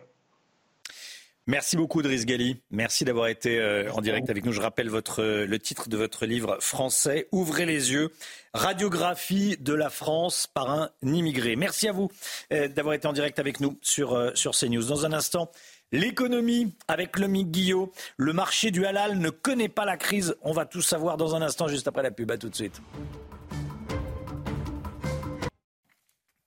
L'économie avec vous, le Guillot. Le sommet mondial du halal se tenait la semaine dernière en Turquie. Que représente aujourd'hui le marché du halal dans le monde? Eh bien, à l'occasion de ce sommet, Romain, on apprenait que c'est un marché extrêmement dynamique qui ne cesse de croître tant en volume qu'en valeur. Il augmente de 7 à 8% par an. Aujourd'hui, on estime que le marché du halal représente 5 000 milliards de dollars dans le monde. Il pourrait doubler et atteindre 10 000 milliards de dollars d'ici 10 ans. Il y a deux raisons au dynamisme de ce marché. D'abord, la population musulmane est en croissance en croissance partout dans le monde, notamment en, Afrique. Et puis ensuite, pour répondre à cette demande, eh bien, il y a tout simplement de plus en plus de produits, de plus en plus d'offres face à la demande. La semaine dernière, en Turquie, donc euh, à l'occasion du sommet mondial du halal, on apprenait euh, notamment d'où viennent tous ces produits. Et surprise, eh bien, le premier pays exportateur de viande halal n'est absolument pas un pays musulman, c'est le Brésil. D'ailleurs, quand on regarde le top 5 des pays euh, producteurs et exportateurs de halal dans le monde, on ne trouve aucun pays musulman. Quels sont les produits halal les plus vendus? La viande, donc, avec surtout de la volaille qui vient du Brésil, mais on trouve désormais de tout, même du vin, sans alcool, évidemment, qui vient d'Espagne. Et puis surtout, désormais, le halal concerne bien plus que l'alimentation, ce qui explique euh, le montant et le, volume de ce marché. On trouve ainsi des produits financiers euh, halal, des placements, des livrets d'épargne, mais aussi des produits cosmétiques, des crèmes de beauté halal, sans qu'on sache bien ce que cela recouvre. Et surtout, surtout un, un marché qui se développe énormément, apprenait-on, c'est le tourisme avec des hôtels qui servent de la viande halal, ne proposent pas d'alcool, n'ont pas de photos de femmes sur euh, les murs et proposent des piscines séparées et non mixtes. 10% des touristes dans le monde seraient musulmans. C'est donc pour les accueillir que des hôtels cherchent de plus en plus à obtenir cette certification. En France, que pèse ce marché? Eh bien, ce marché pèserait 7 milliards d'euros par an en France. C'est la moitié du marché du bio. Et alors que le marché du bio euh, régresse, le marché euh, halal est en croissance de 15% par an euh, en France. La viande représente l'essentiel de ce marché. Il est aussi très dynamique, hein, comme partout dans le monde, et progresse notamment grâce à la grande distribution qui propose désormais des produits certifiés dans pratiquement tous ses points de vente. Lomic Guillot, merci Lomic. Le temps tout de suite, la météo, il continue à faire froid aujourd'hui avec Alexandra Blanc. La météo avec Groupe Verlaine. Rénovation globale avec aide de l'État pour améliorer la performance énergétique de votre logement. Groupeverlaine.com Retrouvez la météo avec Authentique Grec Bailly-Fantis. Des tartinables 100% naturels et artisanales pour partager des moments gourmands.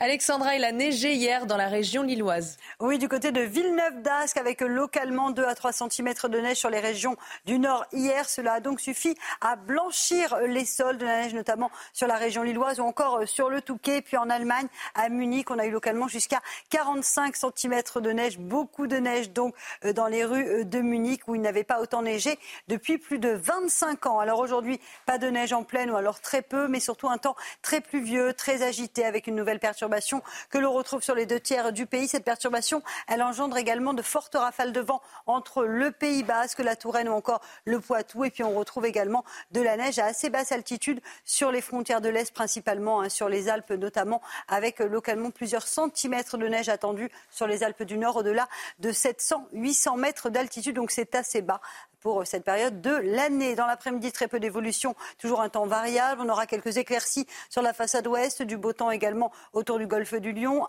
partout ailleurs, toujours un temps variable, instable, avec le vent qui va souffler assez fort, vent d'ouest, avec des rafales de l'ordre de 70 à 80 km par heure tout de même. Et puis la neige continuera de tomber euh, sur les reliefs. Les températures, elles restent contrastées ce matin. Retour de la douceur pour le Pays Basque avec 10 degrés contre des températures hivernales au puy en avec moins 5 degrés actuellement pour la Haute-Loire. Et puis dans l'après-midi, les températures resteront contrastées. Ça va remonter à l'ouest grâce à ce flux océanique avec 13 degrés à La Rochelle, 13 degrés également à Bordeaux. Vous aurez localement 15 degrés à Perpignan contre seulement 3 petits degrés à Strasbourg. Il faudra donc bien se couvrir aujourd'hui. C'était la météo avec Authentique Grec Bailly-Fantis. Des tartinables 100% naturels et artisanales pour partager des moments gourmands. C'était la météo avec Groupe Verlaine, installateur de panneaux photovoltaïques garantie à vie avec contrat de maintenance. Groupe Verlaine, le climat de confiance. C'est nous, il est 7h30. À la une ce matin, l'assaillant avait prêté allégeance à l'État islamique. L'homme qui a tué un touriste germano-philippin ce week-end à Paris avait enregistré une vidéo. Comment neutraliser un tel profil? On sera avec vous, Sandra Buisson du service police-justice de CNews. L'armée israélienne frappe désormais le sud de la bande de Gaza et notamment la ville de Ran Régine Delfour, envoyé spécial de CNews sur place.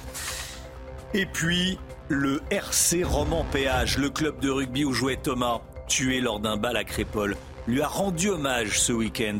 C'était hier, avant de jouer leur premier match à domicile depuis le, le drame. On y était. L'islamiste radical à l'origine de l'attaque qui a fait un mort à, Paris est toujours en garde à vue ce matin, ce franco-iranien de 26 ans, déjà condamné en 2018, suivi pour des troubles psychiatriques, avait fait allégeance au groupe État islamique avant son passage à l'acte. Il a publié une vidéo sur son compte X qui pose euh, question sur l'efficacité du suivi euh, de certains djihadistes. Sa propre mère avait signalé son inquiétude concernant un changement de comportement de son fils en octobre dernier. Retour sur le trajet parcouru par l'assaillant le soir du drame avec Célia Gruyère. C'est quai de Grenelle à l'entrée du pont Birakem que l'assaillant commence son parcours meurtrier. Vers 21h15, les policiers sont alertés. L'individu a déjà attaqué un homme à coups de couteau et de marteau. La victime, 23 ans, est un touriste de nationalité philippine et allemande. Il n'a pas survécu à ses blessures. Un chauffeur de taxi témoin de la scène crie après l'assaillant, qui lui répond par un Allah Akbar. L'individu prend alors la fuite. Il traverse le pont Birakem où de l'autre côté des policiers arrivent. Il tente une première fois de l'interpeller, mais l'homme les menace d'avoir une ceinture d'explosifs sur lui. Il s'enfuit alors en remontant l'avenue du président Kennedy vers la maison de la radio.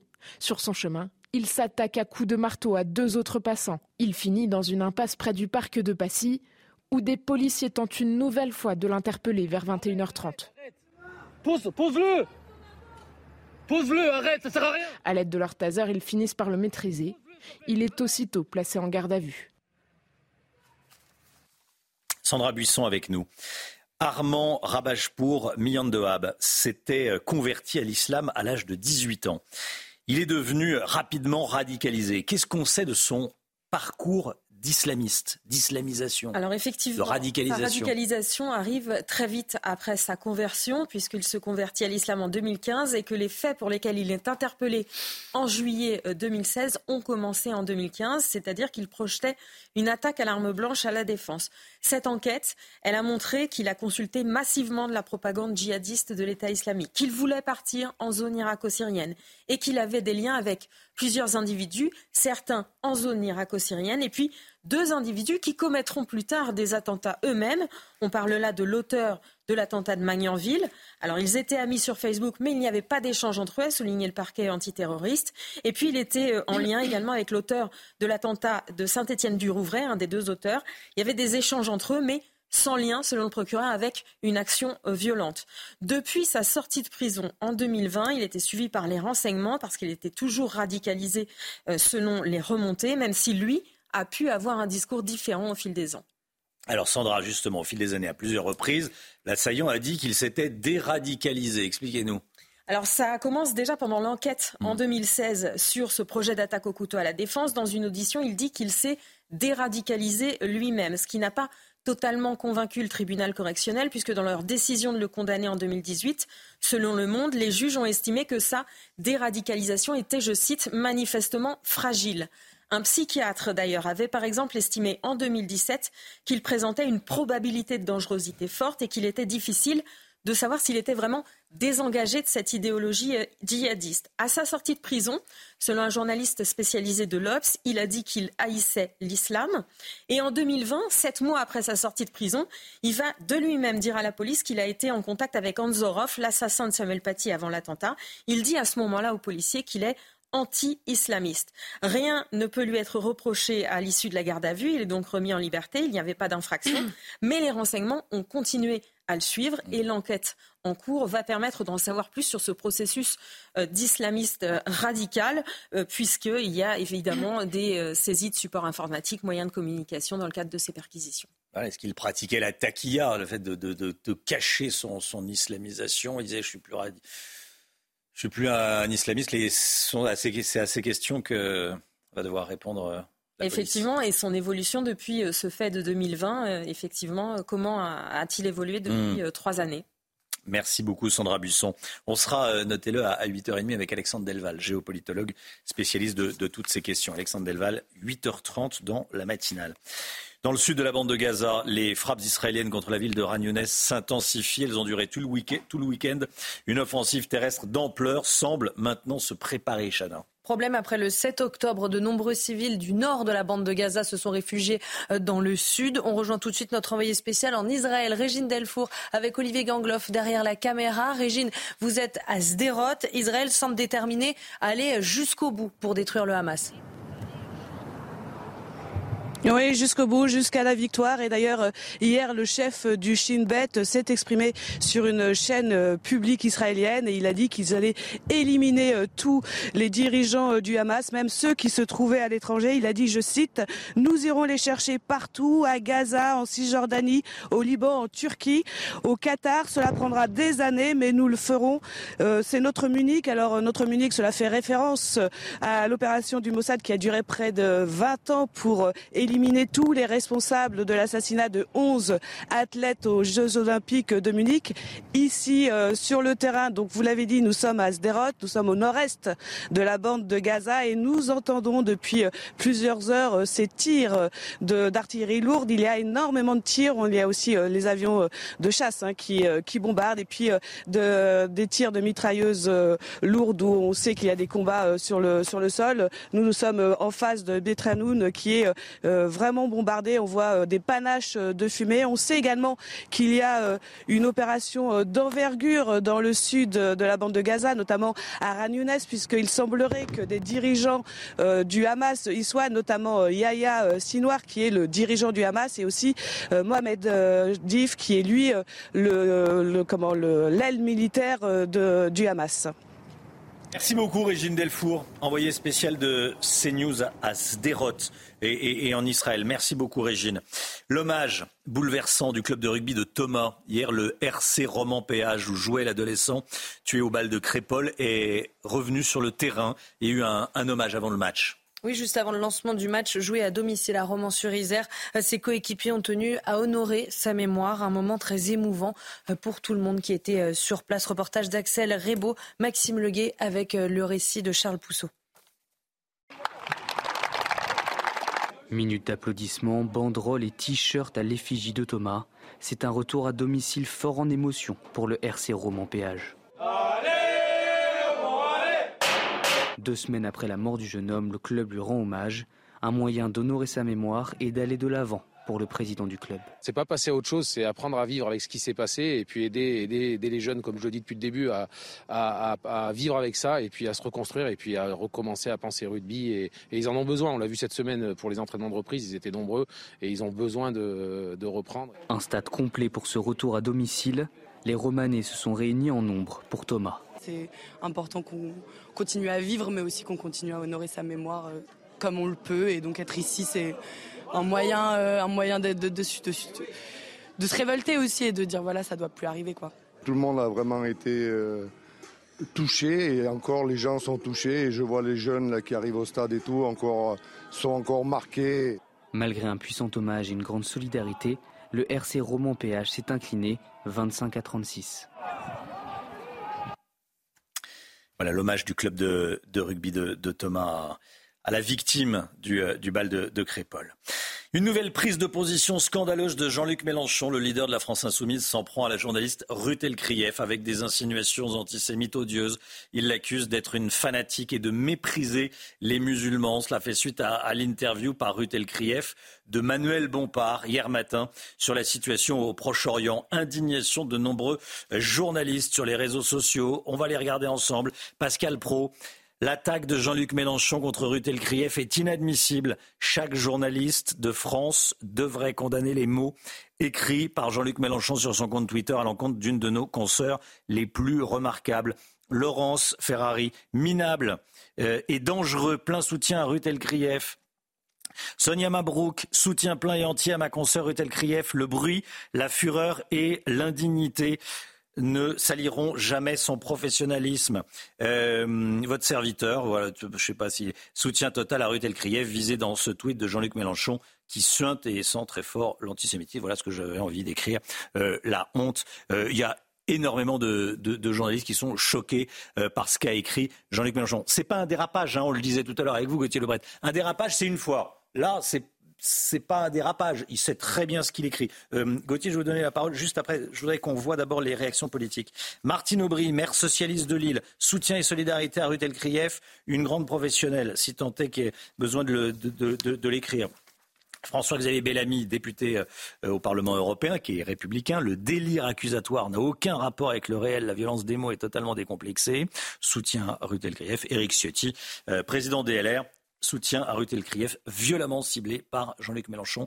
Euh, collabo des islamistes, il représente le principal danger pour la France, ajoute Eric Ciotti. Euh, c'est choquant hein, ce qu'a écrit euh, Jean-Luc Mélenchon Gauthier. Oui, pour le moins, effectivement, il met une cible dans le dos de Routel Krief et c'est pas la première. On voit comment euh, Jean-Luc Mélenchon choisit ses cibles. Il s'en était pris à Yael Braun-Pivet, présidente de l'Assemblée nationale après son voyage de soutien en Israël. Il s'en était pris à Patrick Drahi. Il s'en était pris à Jonathan Arfi, président du CRIF. Donc on comprend ce que fait Jean-Luc Mélenchon. C'est une stratégie politique et puis c'est pas le seul dérapage du week-end. On peut citer ce qu'il a dit lors de la manifestation euh, pro-palestinienne de, de samedi. Vive Gaza, gloire éternelle à ceux qui résistent. Bon, bah, qui sont ceux qui résistent? Est-ce que ce sont euh, les terroristes du Hamas, comme le dirait euh, Daniel Obono, qui disait que le Hamas était un mouvement de résistance? Il y a une plainte, en tout cas, qui a été déposée pour apologie du terrorisme. Voilà, donc c'est pas des, voilà, c'est pas des dérapages, c'est important de. de C'est une stratégie politique. C'est une stratégie politique. Euh, restez bien avec nous sur CNews dans un instant. On va parler crédit IMO, comment Bercy compte relancer le crédit immobilier. Lomi Guillot avec nous. À tout de suite.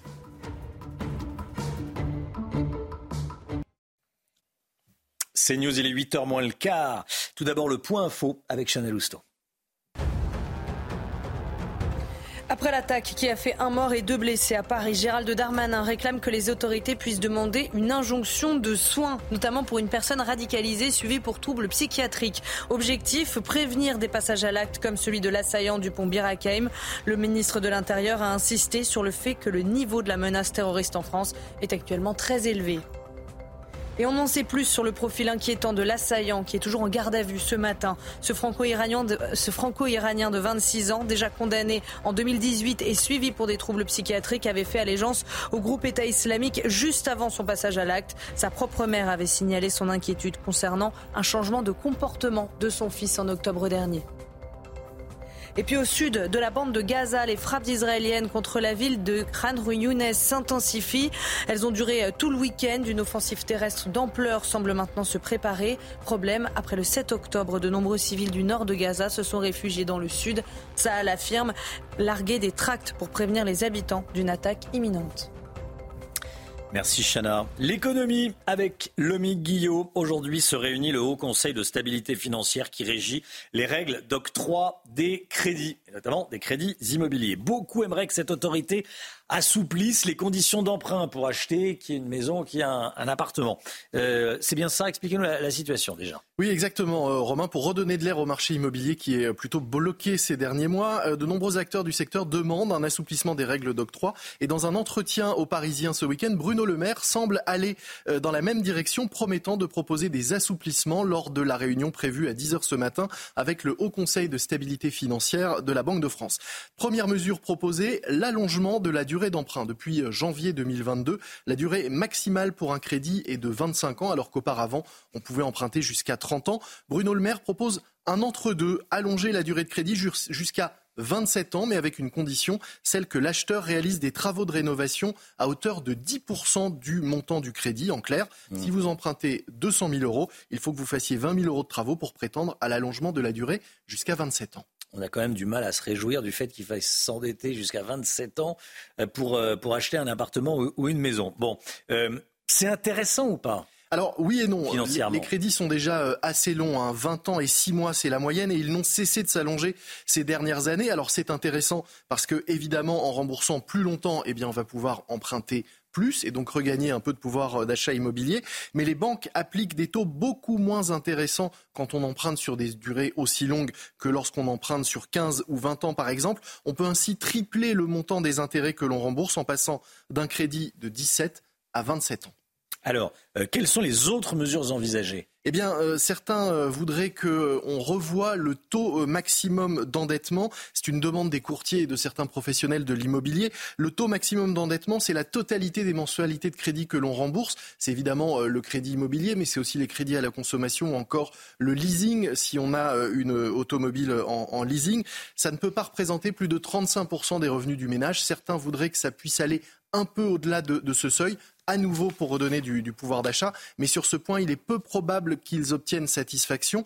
En revanche, Bercy préconise de ne plus prendre en compte le coût d'un prêt relais. Euh, vous savez, ce prêt qu'on prend quand on a acheté un logement avant d'avoir euh, vendu euh, le sien, puisque en ce moment, les délais de transaction sont plus longs et puis parce que ce prêt n'est pas destiné à durer, donc il serait retiré de ce seuil de 35%. Ça redonnerait mmh. un, peu, un peu de possibilité à certains d'obtenir des crédits. Et puis, dernière mesure, en cas de refus de prêt, les emprunteurs mmh. pourront demander un deuxième examen de leur dossier à la banque et surtout obtenir éventuellement des explications. Bercy espère que ça fera en sorte, ça, ça poussera les banques à accorder plus facilement des crédits à suivre, donc après cette réunion d'aujourd'hui. Merci beaucoup, Lomi. Alors, c'est pas totalement grippé, hein. les banques accordent des crédits, elles en accordent moins, il y a, il y a quand même plusieurs centaines de milliers de transactions chaque année qui se font. Hein. Exactement, il y en a moins qu'avant, le, surtout le marché du neuf est très bloqué, il y a quand même 4 dossiers sur 10 qui ne passent pas, ça inquiète certains. Il y a eu des, années à plus d'un million de, transactions. Est-ce que c'est pas ça qui était anormal, avec des avec des taux tout euh, tout rikiki? Voilà bon est-ce qu'on le fait est que le, le, prix de hmm. l'immobilier a augmenté quatre fois de plus que le, les salaires donc il y a quand même un, problème entre le, bah prix du logement et ce qu'on gagne et l'accès euh, au logement et à la propriété aujourd'hui. Merci beaucoup Lomic. Euh, 7h50 restez bien avec nous sur CNews. Certains voudraient qu'on s'habitue au terrorisme. Ça choque Paul Sugis, c'est pas le seul d'ailleurs. Mais c'est Paul qui va avoir la parole dans un instant. A tout de suite. La politique avec vous, Paul Sugis. Bonjour Paul. Bonjour Romain. Après un nouvel attentat islamiste samedi soir à Paris, la première tentation est de se dire un de plus, c'est ce que vous nous dites. Il faut pourtant ne jamais s'y habituer. Oui, Romain, chacun se souvient, ou à peu près, ce qu'il faisait le 11 septembre 2001, le 13 novembre 2015. Mais depuis, la barbarie islamiste s'est installée dans notre quotidien et elle frôle aujourd'hui la banalité. Euh, les attentats commis au nom d'Allah se succèdent. En France, des gens meurent chaque année depuis les tueries de Mohamed Merah en 2012, tués par des islamistes radicalisés. Alors on se lève et l'actu nous bouscule. Quelqu'un, euh, encore une fois, ne se réveillera pas comme d'habitude. Et euh, ce djihadisme d'habitude, peut-être même de lassitude, il nous fait courir, je crois, un grand risque. Euh, au-delà du fait que les victimes replongent chaque fois un peu plus vite dans l'indifférence, on finit bien vite par oublier nos morts. Mais cette récurrence meurtrière porte avec elle le poison de la résignation. C'est vrai, au fond, c'est très tentant de se résigner à ce qu'en France, eh bien, de temps à autre, des gens meurent au nom d'Allah et pourtant, rien n'est si dangereux que de se résigner. Se résigner, c'est consentir à l'idée qu'on n'y peut rien ou qu'il n'y a rien à faire ou qu'on a déjà tout fait. Se résigner, c'est livrer les nôtres au couteau des barbares sans même essayer de, se défendre. Se résigner, c'est relativiser le pire, c'est renoncer, c'est capituler. Se résigner, finalement, c'est se rendre. Elisabeth Borne a réagi samedi soir en écrivant Nous ne céderons rien face au terrorisme. C'est une phrase qui vous énerve? Ah oui. Ah oui, parce que c'est une phrase d'abord toute faite, euh, la phrase toute faite par excellence, qu'on écrit ou qu'on prononce machinalement lorsqu'on est un homme politique et euh, qu'on récite mécaniquement comme une leçon apprise par cœur après chaque attentat. Au fond, elle ne fait que renforcer par son caractère rituel ce djihadisme d'habitude. Et puis, ça veut rien dire du tout. On cédera rien. Ça veut dire quoi? Euh, Qui dirait l'inverse? Qui dirait ce qu'on va céder face au terrorisme? Absurde. Et puis surtout, c'est une espèce au plus de condamnation morale. Quoi. Le terrorisme, c'est pas très bien, c'est même très méchant. On laissera pas faire. Hein. Attention, répétez ça à chaque fois sans même se demander si les mots ont encore un sens. Précisément, ça fait partie de la mécanique de la résignation. Qu'est-ce qu'il faudrait dire à sa place selon vous? Bah, Je crois qu'il faudrait pas dire grand-chose et peut-être même faire profil bas parce que cette phrase est inappropriée surtout parce qu'elle est fausse euh, presque à chaque fois et samedi soir encore euh, ça n'a pas manqué. Euh, justement nous avons cédé beaucoup de choses face au terrorisme. En l'occurrence ici voilà un Français d'origine iranienne qui a fréquenté les pires terroristes islamistes, salafistes revendiqués depuis le lycée, tout ça les services de renseignement le savaient très bien. Il n'est pas fait mystère de son adhésion à l'État islamique. Il avait été interpellé sur le point de commettre un attentat, condamné, identifié en prison comme un euh, détenu euh, d'abord instable et surtout dangereux. Euh, bon, bref, cet homme était, il faut bien le dire, une bombe à retardement. un terroriste en puissance et sa liberté jusqu'à samedi était une menace de chaque instant pour nos vies. Alors une fois de plus, effectivement, une barbarie d'importation a emprunté les filières de l'immigration ou de l'asile pour venir se nicher sur notre sol, y prendre racine. Elle s'appuie sur la vulnérabilité de notre système de droit et de liberté pour planter son dard. Alors on ne peut plus écrire, je crois, qu'on ne cède rien face au terrorisme romain. On a cédé sur l'essentiel, c'est-à-dire la possibilité de nous regarder les uns les autres dans les yeux et de se dire sur le ton d'une promesse, ça ne recommencera plus jamais. Merci beaucoup, Paul Sugy. Merci pour votre analyse. 7h56, 8h10. Euh, Linda Kebab, la policière Linda Kebab sera l'invitée de Sonia Mabrouk dans la grande interview sur CNews et sur Europe 1. Le temps tout de suite, Alexandra Blanc. Avec Groupe Verlaine. Rénovation globale avec aide de l'État pour améliorer la performance énergétique de votre logement. Groupeverlaine.com Retrouvez la météo avec Authentique Grec Bailly-Fantis. Des tartinables 100% naturels et artisanales pour partager des moments gourmands. Un temps très humide en perspective aujourd'hui, Alexandra. Oui, en effet, de la pluie, de la neige en montagne et des températures qui vont remonter petit à petit. Alors quel est le programme météo de votre semaine? Eh bien, changement de décor par rapport à la semaine dernière avec un défilé de perturbations atlantiques, flux d'ouest et donc conséquence, les températures vont remonter cette semaine. On aura beaucoup plus de douceur, beaucoup moins euh, de gelée le matin et finalement la plus belle journée de la semaine, ce sera la journée de mercredi, mercredi 6 décembre. Alors au programme aujourd'hui un temps très perturbé, très agité avec de la pluie, des pluies localement assez soutenu sur le nord, sur le bassin parisien ou encore en redescendant euh, vers le Lyonnais et vers le sud-est. On retrouve également de la neige en montagne au-delà de 600, 700 mètres d'altitude seulement pour les Alpes du Nord. Et puis on aura aussi du vent aujourd'hui entre la façade atlantique, les régions du Nord ou encore sur le Poitou. Ça va souffler bien fort aujourd'hui à l'intérieur des terres également. Et puis dans l'après-midi, très peu d'évolution, toujours un temps nuageux. Les vents vont se renforcer entre le Pays Basque et les régions du Nord. On aura toujours de la neige en montagne et surtout de fortes précipitations, toujours sur les régions du nord, sur le nord-est, sur le massif central ou encore sur le Lyonnais. Du mauvais temps est prévu aussi du côté de la Corse. Les températures, elles remontent un peu ce matin à l'ouest. En revanche, ça reste froid sur le centre-est ou encore sur le nord-est du pays avec moins 4, moins 5 degrés et localement jusqu'à moins 7 degrés actuellement à Chamonix. Et dans l'après-midi, les températures vont remonter par la façade atlantique. 13 degrés du côté de La Rochelle, 13 degrés également à Bordeaux ou encore à Toulouse contre seulement 3 degrés à Strasbourg. Température qui va rester bien froide sur le nord-est entre Colmar et Strasbourg. La suite du programme, demain journée de transition avec toujours du mauvais temps sur le nord ou encore sur le sud-ouest. Les vents vont rester assez forts. Et puis regardez, la journée de mercredi sera la plus belle journée de la semaine. C'était la météo avec Authentique Grec Bailly-Fantis. Des tartinables 100% naturels et artisanales pour partager des moments gourmands.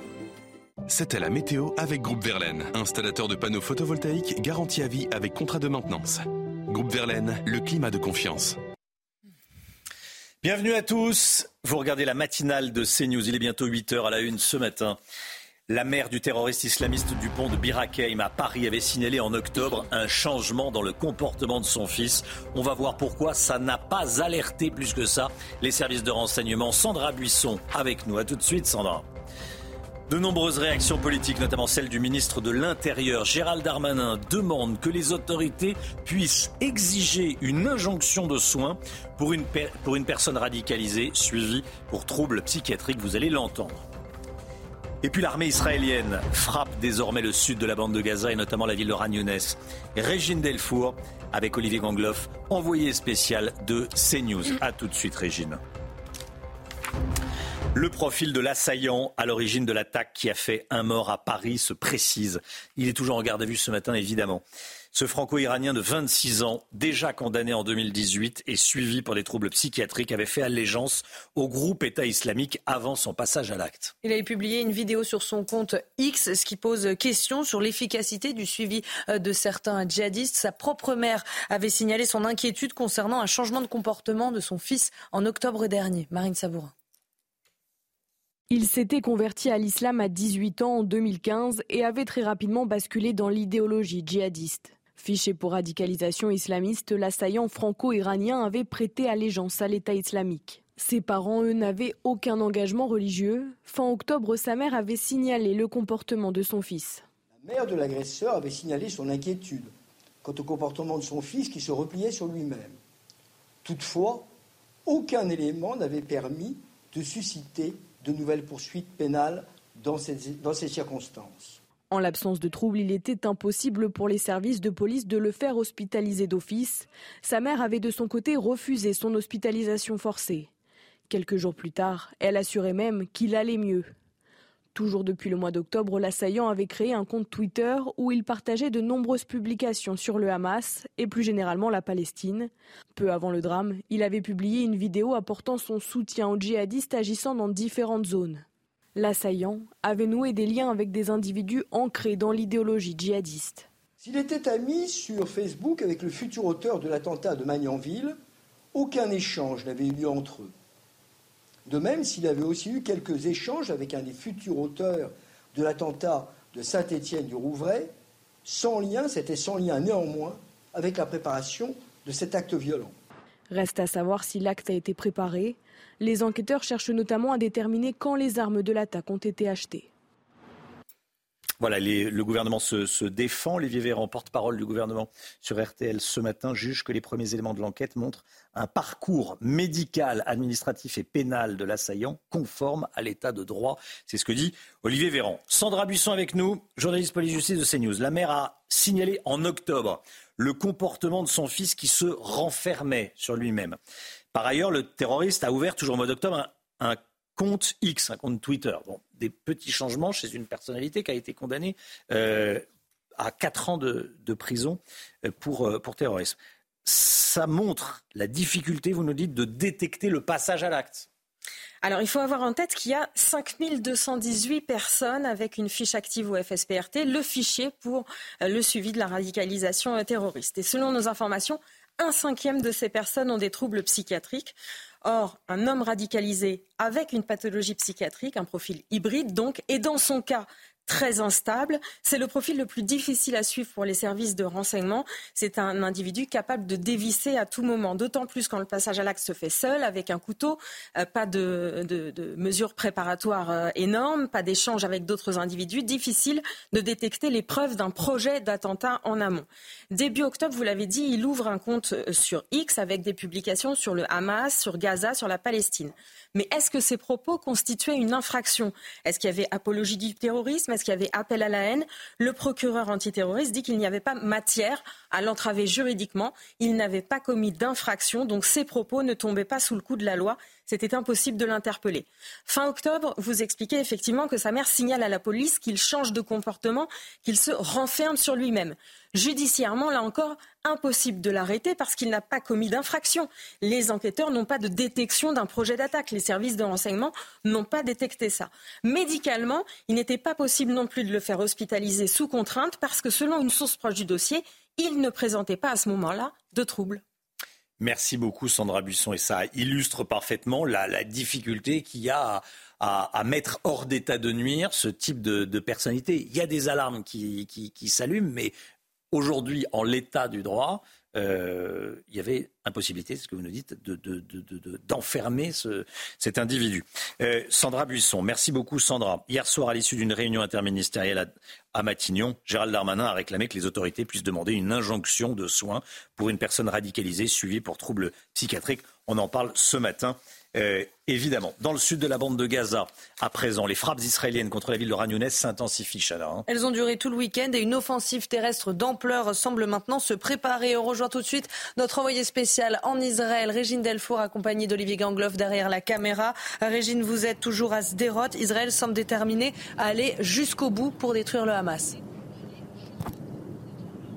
Absolument, et c'est pour cela qu'ils mettent la pression euh, depuis la fin de la trêve avec cette intensification euh, des combats dans la bande de Gaza. Donc vous l'avez dit, nous sommes à Sderot, au nord-est de la bande, et depuis que nous sommes ici, en fait, il y a des tirs euh, sans, incessants. En fait, on entend sans arrêt ces tirs d'artillerie lourde, mais aussi les avions de chasse. Donc ça veut dire qu'ils bombardent. Il y a aussi des tirs au sol avec des mitrailleuses lourdes. On voit les panaches de fumée, notamment derrière nous.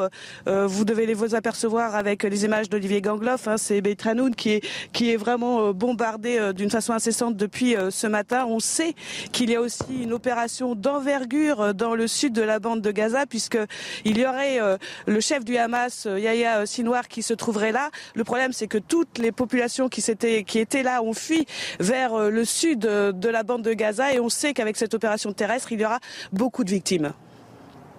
Merci beaucoup, Régine. Régine Delfour en direct de Sderot avec Olivier Gangloff. Merci euh, beaucoup à tous les deux. 8h06, restez bien sur CNews. Dans un instant, la policière Linda Kebab est l'invitée de Sonia Mabrouk pour la grande interview sur CNews et Europe 1. A tout de suite. CNews 8h12, merci d'être avec nous. Tout de suite, c'est la grande interview avec euh, Sonia Mabrouk qui reçoit ce matin la policière Linda Kebab. Linda Kebab, il sera question évidemment de ce qui s'est passé ce week-end sur le pont de, de Birakem. La grande interview sur CNews et sur Et place donc à la grande interview sur CNews et, et Europe 1. Bonjour à vous, Linda Kebab. Bonjour. Et bienvenue. Merci d'être là. Vous êtes policière, vous êtes la secrétaire nationale du syndicat SGP Police FO. On va bien sûr évoquer l'attaque terroriste à Paris en saluant l'action de nos forces d'intervention. On va aussi revenir plus largement sur la violence, voire l'hyperviolence dans notre société. Et tout d'abord, Linda Kebab, quelles sont les, remontées de terrain dont vous disposez après cette attaque terroriste? Écoutez, les remontées, c'est euh, beaucoup de chocs. Euh, je tiens à saluer euh, d'abord mes collègues qui sont intervenus, notamment du 15e arrondissement, mais pas que. il y avait aussi des effectifs de l'unité de garde préfecture, donc qui font de la garde bâtimentaire et qui ont été sollicités par les passants, qui visiblement ont eu beaucoup de difficultés. Et j'en profite pour, pour en parler une seconde à joindre les, le, la plateforme des appels 17 parce que malheureusement, c'est une plateforme qui souffre de beaucoup de sous-effectifs, qui est saturée. Et donc, les personnes ont dû raccrocher et solliciter les policiers qui heureusement passaient par là, et notamment des effectifs qui étaient en garde et d'autres qui passaient en patrouille. donc évidemment le choc, euh, j'ai eu euh, les remontées de terrain des effectifs qui sont intervenus et qui ont notamment, je pense à une patrouille, sauvé la vie euh, d'une des victimes une personne qui a été euh, touchée d'un coup de marteau à la, tête et qui ont euh, effectué un coup de, enfin, une compression euh, au niveau de la tête alors qu'elle elle perdait son sang dans un hall d'immeuble où elle s'était réfugiée. Et puis évidemment les policiers qui sont intervenus quelques minutes après les faits et qui ont malheureusement assisté à l'agonie de, cette pauvre victime à laquelle nous pensons aujourd'hui. Justement, Linda Kebab, bien sûr, pensez à la famille de, cette victime. Mais au moment de l'interpellation de l'assaillant, vos collègues n'ont pas fait usage de leur arme à feu malgré le risque encouru et malgré la crainte d'explosifs comme l'a laissé entendre justement euh, l'assaillant. Ils ont utilisé leur, euh, leur taser. Selon vous, pourquoi? Alors d'abord, il y a la, le positionnement générique. Je veux dire, de manière générale, quand on a euh, le doute euh, très fort qu'une personne puisse avoir une ceinture d'explosifs, qu'on a proximité immédiate et qu'on n'a pas de protection soi-même, on évite de toucher ce qu'on appelle vulgairement chez nous la bouteille. Mm -hmm. Et donc dans ces cas-là, je suis désolée, c'est un peu choquant, mais c'est factuel. Il faut viser la tête. C'est pas le choix de mes collègues qui, à ce moment-là, avaient avec eux, et heureusement, c'est une dotation qui doit euh, se généraliser, et plus que généraliser, elle, soit elle doit s'individualiser. Ils avaient avec eux le taser, donc c'est un pistolet à impulsion électrique, et donc ils sont intervenus à deux un avec le taser -hmm. et l'autre avec son arme létale, dans l'éventualité où le premier ne fonctionnait pas. Il faut savoir que le taser, c'est moins efficace dans le sens où il peut y avoir des ratés. Par exemple, les aiguillons qui accrochent mal et donc une moins bonne efficacité. Il faut parfois euh, se, se reprendre à plusieurs fois. Et si éventuellement le taser n'avait pas fonctionné, il y avait le cadre légal qui permettait aux collègues d'intervenir, notamment le Code de sécurité intérieure, puisqu'on était dans un périple meurtrier à ce moment-là. Avant d'arriver aux questions sur le profil, je pense que c'est important pour ceux qui nous regardent et nous écoutent, Linda, capable de comprendre comment euh, ces premières forces d'intervention, justement, agissent. Par exemple, lors de l'attaque contre de, euh, Dominique Bernard à Arras, ce n'était pas la même façon d'intervenir. Pourquoi? Pourquoi le choix d'utiliser un taser ou pas, de viser l'assaillant ou pas? Eh bien, neutraliser, hein. J'ai été d'ailleurs, je crois, la seule syndicaliste avec d'autres membres de mon organisation à le dire. Hein, je, vous avoue, que ça ne m'a pas créé que des amitiés dans les autorités, à euh, dénoncer le fait que nos collègues s'étaient retrouvés contraints à utiliser uniquement l'artaser alors qu'on était dans un contexte différent de Paris puisqu'au moment où, où, les collègues interviennent à Arras, il y a une victime au pied euh, euh, de l'assaillant. La, la, et qu'il est en train de s'en prendre à cette victime et que potentiellement il y a un risque de mort immédiate. Heureusement, les collègues ont utilisé leur taser très rapidement et ça a fonctionné. Mmh. Mais pourquoi est-ce qu'ils n'ont utilisé que leur taser? Ben, La remontée de terrain à Arras, elle est claire. La peur des conséquences judiciaires, des, consé des conséquences juridiques et administratives à leur égard. Je rappelle qu'on sort d'une séquence dont beaucoup restent encore marqués, séquence d'émeute qui a bouleversé la France tout cet été, avec des risques judiciaires extrêmement importants, des risques euh, prégnants dans l'esprit de nos collègues qui nous disent de plus en plus je dois prendre le risque éventuellement eh bien, que l'intervention dysfonctionne, parce que sinon, je prends moi le risque de me retrouver en détention provisoire. Et c'est en tout cas les remontées de terrain que l'on a aujourd'hui. Sur le profil à présent, Linda Kebab, on a donc appris d'abord, je pense que c'est l'un des éléments les plus importants, on a donc compris que sa mère, la mère de l'assaillant, avait signalé un changement de comportement de son fils en octobre dernier. Pour tous ceux qui suivent ces dossiers, ce n'est pas toujours le cas. Quand un membre de la famille, en l'occurrence une mère, signale cela, elle l'avait donc signalé. Pour le grand public, c'est assez incompréhensible qu'à partir de là, aucune lumière rouge ne clignote Linda Kebab. Est-ce que c'est difficile, mais est-ce qu'il faut parler quand même là d'un manquement, d'un raté, enfin, d'une incompréhension pour le moins? Disons que ça interroge, euh, on a plusieurs éléments euh, qu'il faut rappeler. On a une personne qui s'est convertie à l'islam radical dès 2014, notamment sous l'influence, parmi d'autres, de Maximilien Thibault, qui est une figure de Forza Analisa, qu'on connaît très bien aujourd'hui en France, et qui était aussi un recruteur qui envoyait du monde au Moyen-Orient. Deuxième chose, il a projeté un attentat terroriste en 2016, notamment à la Défense. Il a été condamné pour cela à 5 ans. Il a fait 4 ans en prison parce qu'il y avait euh, un an avec sursis. Il était euh, reconnu comme étant instable psychiatriquement. Il avait un suivi. Il a été sous le coup d'une MICAS, donc c'est une mesure individuelle de contrôle administratif à l'issue de sa peine d'emprisonnement. Donc l'amicas, grosso modo, pour que les gens comprennent, c'est un peu un contrôle judiciaire, mais version administrative. Donc c'est pas sous l'autorité judiciaire, mais on contraint la personne dans ses déplacements, euh, dans son droit ou non à rencontrer des personnes, etc. Ça a duré un petit temps, six mois, et c'est peut-être aussi un des problèmes aujourd'hui des MICAS qui ne dure pas assez longtemps pour lesquels il faut légiférer, mais malheureusement, ça se confronte euh, à la constitutionnalité, notamment sur la question des libertés d'aller et venir. Il y a la question aussi euh, des soins, puisque cette personne ne suivait plus euh, son traitement, non pas parce qu'il l'avait décidé lui-même, mais parce qu'on a deux médecins qui l'ont décidé. Le premier qui est coordinateur et donc chargé du suivi judiciaire, et le second, le médecin traitant, vers lequel la maman s'était également épanchée et qui a estimé qu'il n'était pas utile. Alors, ce que à ce moment-là, eh bien, la médecine s'est dit qu'il était sorti de son instabilité psychiatrique, peut-être. Est-ce que les événements de ces dernières semaines et notamment euh, les images qu'il a partagées sur les réseaux sociaux avec ce qui se passe dans la bande de Gaza ont pu créer une décompensation, c'est possible aussi. Mais néanmoins, on a, et c'est assez exceptionnel, il faut le souligner, une maman qui joue le jeu. C'est une maman qui exceptionnel, oui, Linda bien sûr, c'est une maman qui n'encourage pas son fils dans cette démarche. On est euh, dans un schéma familial plutôt sain avec un, homme qui s'est fait embrigader très jeune en dehors de l'environnement familial, ça arrive aussi, et qui fait un signalement en octobre. Et lorsque l'on cumule tous les éléments, tous les facteurs que je viens de vous citer, en effet, il n'y avait peut-être pas, comme le dit si bien le procureur, d'éléments pour faire de poursuites judiciaires, néanmoins peut-être qu'une MICAS à ce moment-là aurait été pertinent et en tout cas entendre sérieusement la parole des maires et mettre en œuvre des mesures d'accompagnement, euh, enfin des mesures de contrôle individuel. À ce moment-là, je pense c'était euh, impératif. Par quoi on est retenu? Qu'est-ce qui, nous, euh, qu'est-ce qui fait que nos, mains sont liées? Là, vous avez dit en parlant d'Amicas qu'il y avait un problème sur son extension? Donc c'était une question de droit, de, liberté, de, respect de la liberté. D'appréciation aussi. Euh, on est euh, sur des décisions euh, qui résultent de l'autorité administrative que peut être le préfet, qui peut être le préfet. Je rappelle que le ministre de l'Intérieur hier a appelé de ses voeux que l'autorité administrative, qui sont les préfets, puisse un jour exiger des injonctions de soins. On en est là aujourd'hui, Madame Mabrouk. C'est-à-dire que dans notre pays, en France, le pays des droits, des libertés individuelles, on en est arrivé à une telle situation sécuritaire où, désespéré, je pense que c'est de bonne foi, le ministre de l'Intérieur en appelle que des préfets puissent exiger des injonctions de soins. Pourquoi? Bah, Quel est le raté? Est-ce qu'il y a eu une difficulté pour euh, les autorités, en tout cas les services de l'autorité administrative à mettre en œuvre, ou en tout cas à faire remonter le signalement de la maman? Est-ce que c'est une difficulté en matière de moyens ou est-ce que c'est un problème de statistiques C'est-à-dire qu'on se dit que de manière générale, ça se passe plutôt bien pour les sortants, grosso modo, statistiquement. Alors du coup, c'est un coup de poker. Malheureusement, c'est un coup de poker aujourd'hui qui rate et qui coûte la vie euh, d'un homme et qui brise des vies et qui traumatise un pays et pas que le nôtre je pense notamment à l'Allemagne qui a juste ce titre été aujourd'hui. Euh, et donc évidemment, on doit impérativement se rapprocher du zéro risque. Euh, zéro risque avec une forme euh, d'impuissance. Vous parlez de ces sortants de prison, Linda Kebab, c'est un véritable défi, on va y revenir.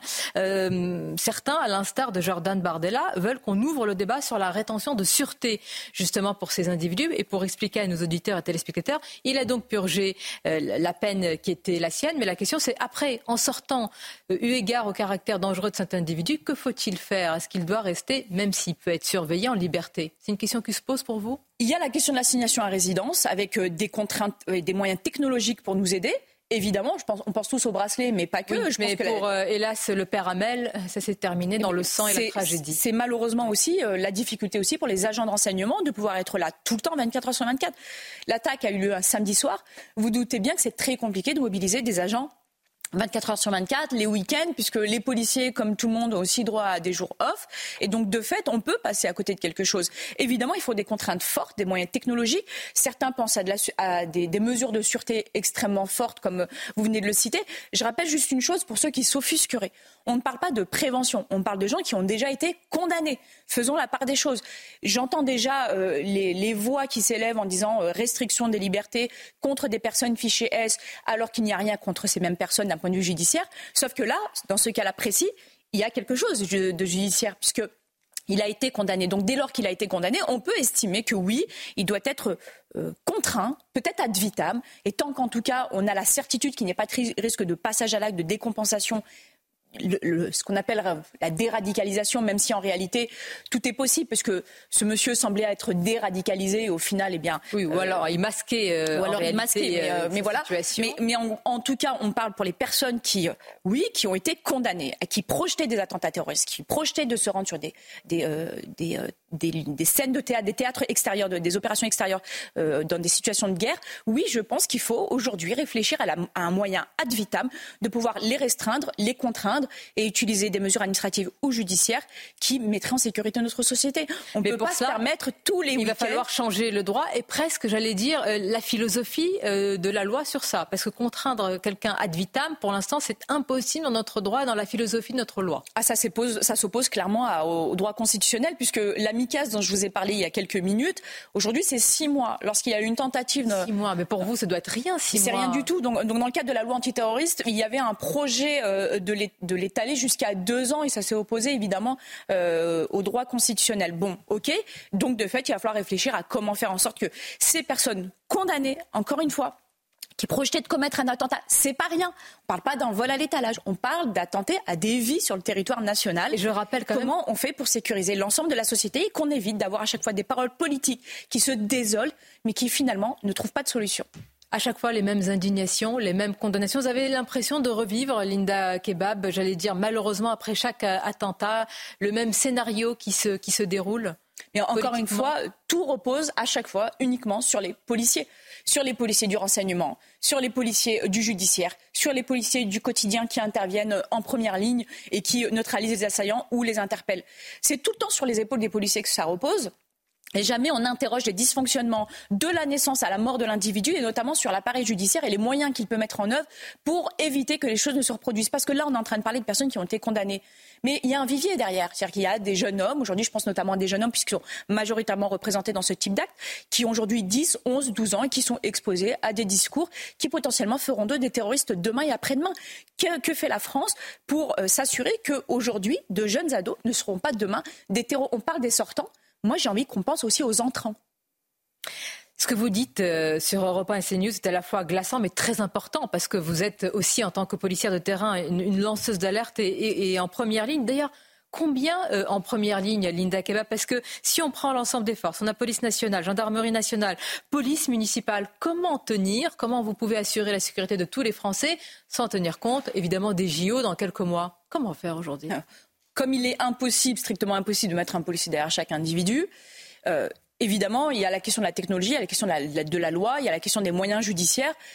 Dans quelques mois, les policiers vont être extrêmement contraints dans le cadre des JO, avec même une interdiction de poser le moindre jour de congé, donc de prendre le moindre jour de repos pendant près d'un mois, c'est encore plus que pendant les Gilets jaunes. C'est-à-dire qu'en fait, des policiers sur lesquels, enfin, on tire sur la corde des policiers depuis des années, vont devoir se donner non plus à 100, mais à 200% pendant un mois. Avec évidemment ce risque terroriste, avec les contraintes sécuritaires qui aujourd'hui ne sont pas totalement réglées, notamment pour le, jour de, d'ouverture, pardon. Bien sûr. Et évidemment, euh, comme je vous l'ai dit il y a quelques secondes, tout repose sur les épaules des policiers des forces de sécurité de manière générale, mais où est-ce qu'on pose euh, des responsabilités un en amont sur la question de l'éducation, de la prévention et notamment de la surveillance des familles qui participent à l'endoctrinement de futurs terroristes, et également sur la question judiciaire, des moyens qu'on alloue et euh, évidemment des politiques pénales que l'on met en œuvre en demandant et en intimant aussi aux différents parquets de requérir bien au-delà de ce qui peut se faire aujourd'hui, parce qu'en moyenne, on observe en effet des peines d'emprisonnement entre 3 et 5 ans pour des personnes qui projettent de commettre des attentats terroristes. Est-ce insuffisant? Probablement, alors qu'on a criminalisé la chose, on se retrouve quand même aujourd'hui avec des prononcés de peine qui ressemblent plus à ceux de délit des délits aujourd'hui Bah écoutez, 3-5 ans. Il y a un, aspect qui est euh, peu évoqué, mais il faut euh, pouvoir aborder tous les sujets avec euh, toujours mesure et responsabilité. Cet, assaillant, il est présenté comme étant français, ce qui est factuellement vrai. C'est un Français d'origine iranienne. Est-ce que plus largement, la question aussi de, de l'immigration, assimilation, intégration, peu importe comment on l'appelle, ou plutôt non d'assimilation dans ce cas, est un vrai sujet de votre point de vue? Vous êtes quelqu'un sur le terrain, mais est-ce que c'est un sujet aussi qui vous, qui vous interpelle et qui est un angle oublié aujourd'hui de la politique?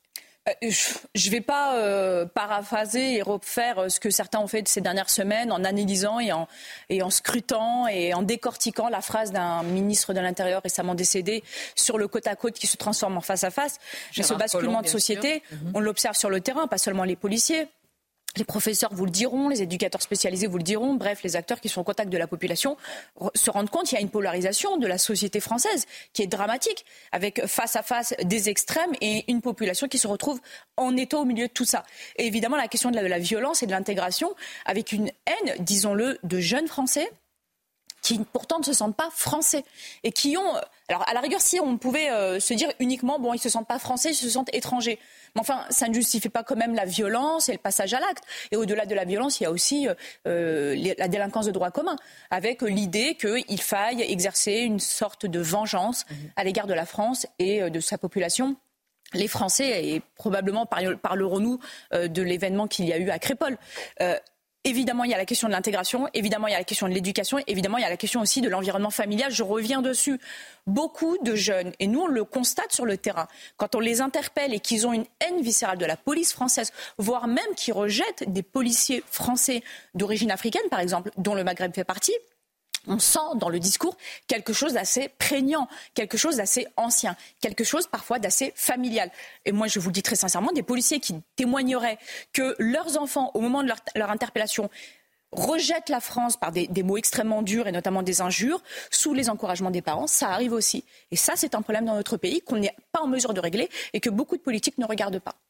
On voit euh, l'ampleur du, défi Linda Kebab. On va conclure euh, cet euh, entretien. Je vous remercie et on va saluer quand même, c'est très important. Je pense que vous voulez rendre hommage aux forces d'intervention, à vos collègues sur, sur le terrain. C'est évidemment l'essentiel. C'est important de les maintenir armés juridiquement philosophiquement, politiquement et matériellement. À tous ceux qui appellent au désarmement des policiers, si, si ce week-end les policiers n'avaient pas été armés, c'est d'autres victimes qu'on aurait dû déplorer. À bon entendeur, c'est pour la France insoumise. Vous dites attention, regardez ce qui se passe. C'est pas le moment de demander moins d'armement, de, de, idéologiquement Mais aussi de, bien sûr, fragiliser la police. Bien sûr, de fragiliser. Je pense notamment à des personnes comme M. Boyard qui euh, appelle à, dit que la police tue, que la police est dangereuse et qui dans le même temps demandait une protection policière autour de son domicile. C'est assez contradictoire pour ne pas dire hypocrite. Merci Linda Kebab. C'était votre grande interview ce matin. Merci à vous.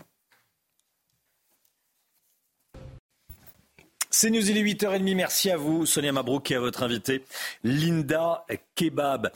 L'équipe de la matinale est là. On est avec Chanel Housteau, on est avec Gauthier Lebret. Il y a euh, Marine Sabourin qui, euh, s'installe. Alexandra euh, est là également.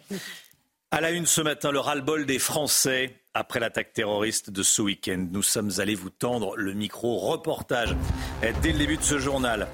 L'assaillant avait prêté allégeance à l'État islamique. Il avait enregistré une vidéo. Comment neutraliser un tel profil? Alexandre Delval, géopolitologue, sera en direct avec nous. Il y a bientôt 4 ans, Yuri, 14 ans, était passé à tabac par une bande d'individus très jeunes dans le 15e arrondissement de Paris. Le procès de ces 8 agresseurs commence aujourd'hui. L'islamiste radical à l'origine de l'attaque qui a fait un mort à Paris est toujours en garde à vue ce matin. Franco-iranien de 26 ans, déjà condamné en 2018 et suivi pour des troubles psychiatriques. Il avait fait allégeance au groupe État islamique avant son passage à l'acte. Il a publié une vidéo sur son compte X qui pose euh, question sur l'efficacité du suivi de certains euh, djihadistes. Et deux jours après l'attaque, les Parisiens sont en colère. Certains ne se sentent pas protégés par le gouvernement. Ils ne se sentent plus en sécurité. Reportage de Laurent Sélarié avec le récit d'Audrey Berthaud. La terreur a de nouveau frappé la capitale. Deux jours après l'attaque au couteau qui a fait un mort et deux blessés, un sentiment de ras-le-bol se fait ressentir chez les Français interrogés. Beaucoup en appellent au gouvernement. Moi, ça me, me surprend pas et j'ai envie de dire on s'est habitué. Je pense qu'il y en aura d'autres. On n'est pas énervé, on est enragé, on en a ras-le-bol.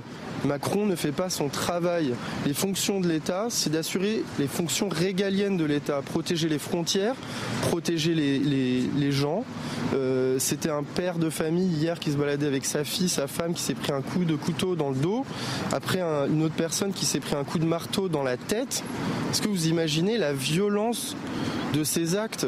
Aux alentours des lieux du drame, les riverains sont dans l'incompréhension et vivent à présent dans la peur. Moi, j'ai des petits-enfants et ça me fait peur pour eux. Quoi. Je me dis, mais euh, dans quel monde euh, on les a mis? Dans quel monde ils sont? Nous, on ressent le sentiment d'insécurité. Euh, quand on rentre chez soi, on, s'accompagne toujours entre nous. On ne ressort pas seul. Enfin, oui, oui, on est dans un gros sentiment d'insécurité pour notre part. L'émotion est toujours vive, tout comme l'incompréhension. L'assaillant, né en 1997, était connu pour islamisme radical et troubles psychiatriques. Il a été interpellé et placé en garde à vue. Le parquet antiterroriste s'est saisi de l'affaire. Hier soir, Chana, le ministre de l'Intérieur, a pris la parole. Hein. Oui, c'était à l'issue d'une réunion interministérielle à Matignon. Gérald Darmanin qui a réclamé que les autorités euh, puissent demander une injonction de soins pour une personne radicalisée suivie pour troubles psychiatriques. Il l'a dit chez nos confrères de TF1. Ce qu'il faut sans doute euh, changer, on l'a vu autour de la Première ministre, c'est le fait que le pouvoir public, le préfet, les policiers puissent demander exiger des injonctions de soins. Aujourd'hui, ce n'est pas le cas. Ce qui n'a pas fonctionné ou ce qui ne fonctionne pas, c'est quand on est à la fin de la peine. Lorsque le suivi judiciaire est terminé, cette personne reste quelqu'un qui est manifestement euh, radicalisé, mais surtout malade psychiatrique. Et si les médecins décident d'arrêter son traitement, il se passe euh, ce qui se passe aujourd'hui. Je pense qu'une des conclusions de tout ça, ça doit être, on en a parlé autour de la Première ministre, d'avoir des conclusions d'obligation de soins psychiatriques.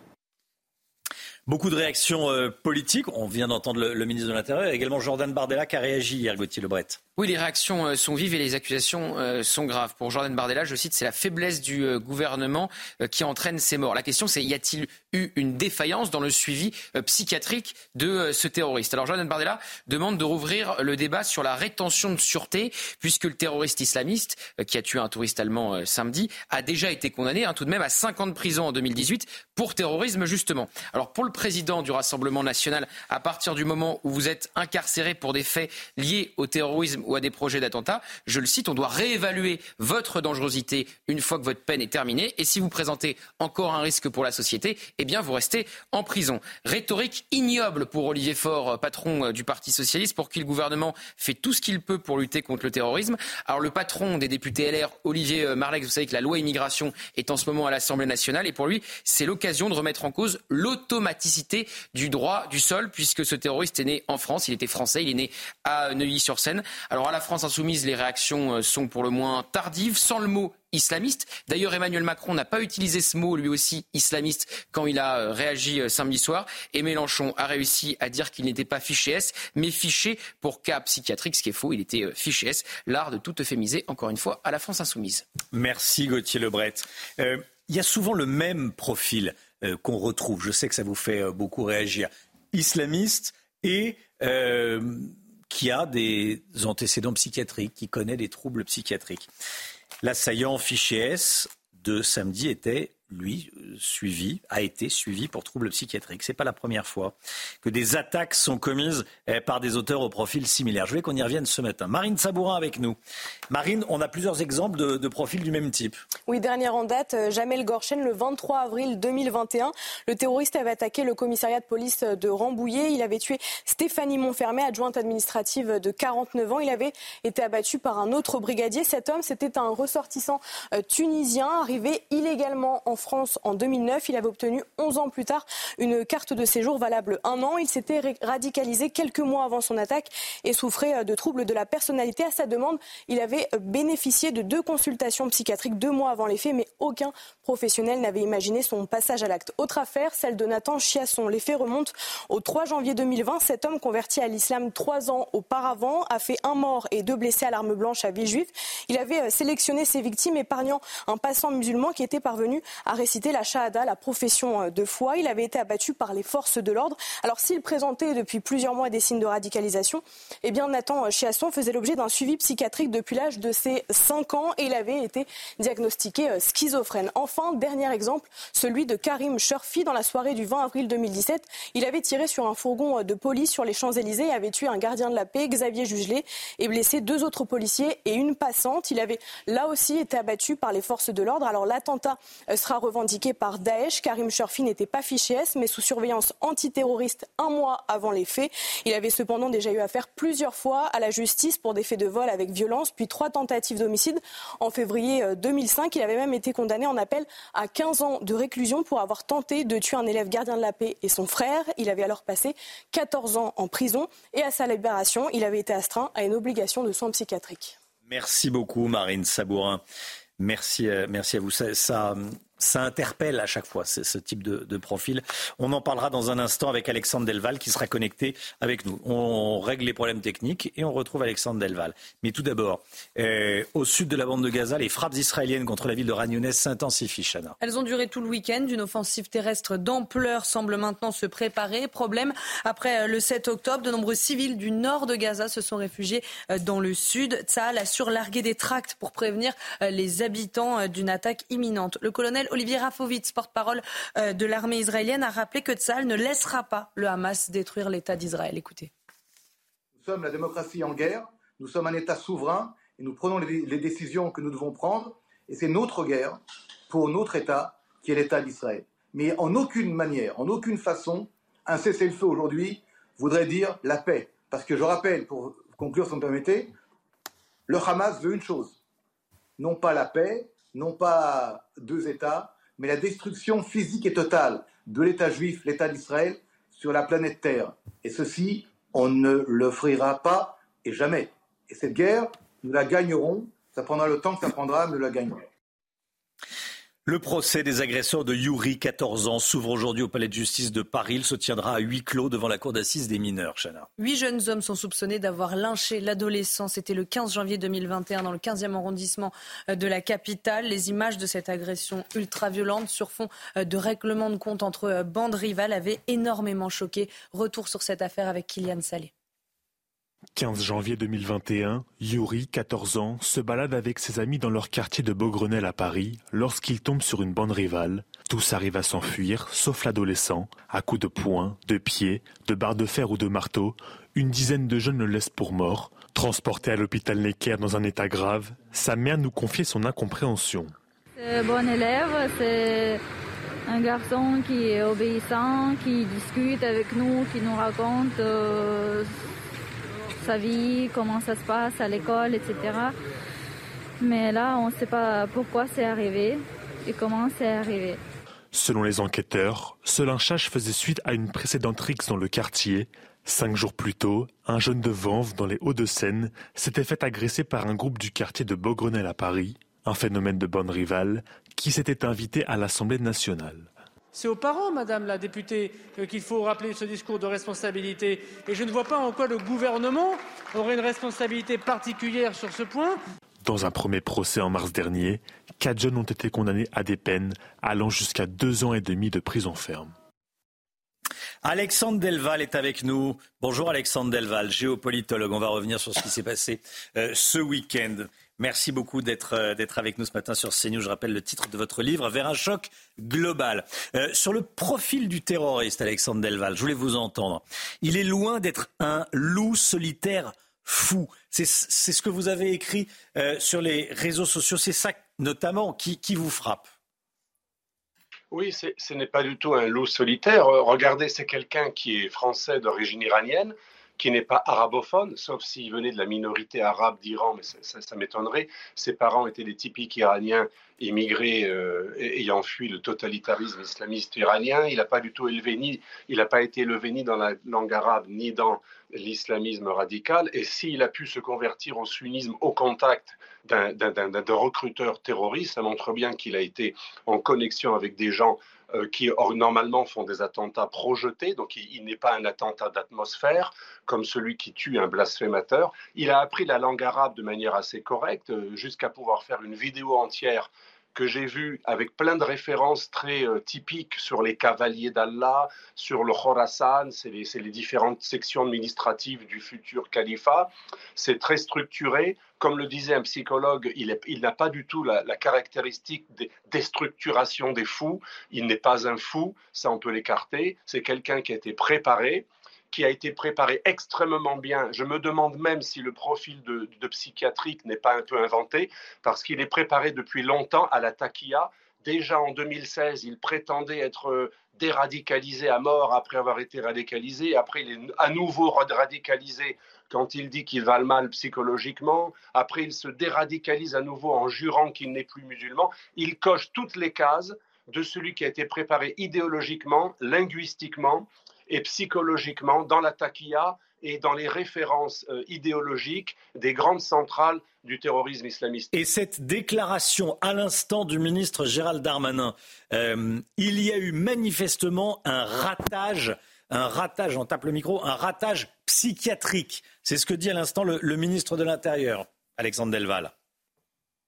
Oui, mais des ratages psychiatriques, il y en a tous les jours. Vous savez, beaucoup de, de psychiatres ont une vision assez particulière. Je connais un cas de quelqu'un euh, qui a tué sa femme, mais le psychiatre, quelques années après l'emprisonnement, euh, disait que cette personne pouvait revivre avec ses enfants après avoir tué à trois coups de couteau sa femme. Vous savez, il y a beaucoup de psychiatres qui, hmm. parfois, je pense même, ont des problèmes psychiatriques. Je m'excuse de dire ça, c'est pas pour faire un petit peu provocateur, mais euh, il y a un énorme dysfonctionnement dans le laxisme judiciaire et des experts psychiatriques de la justice.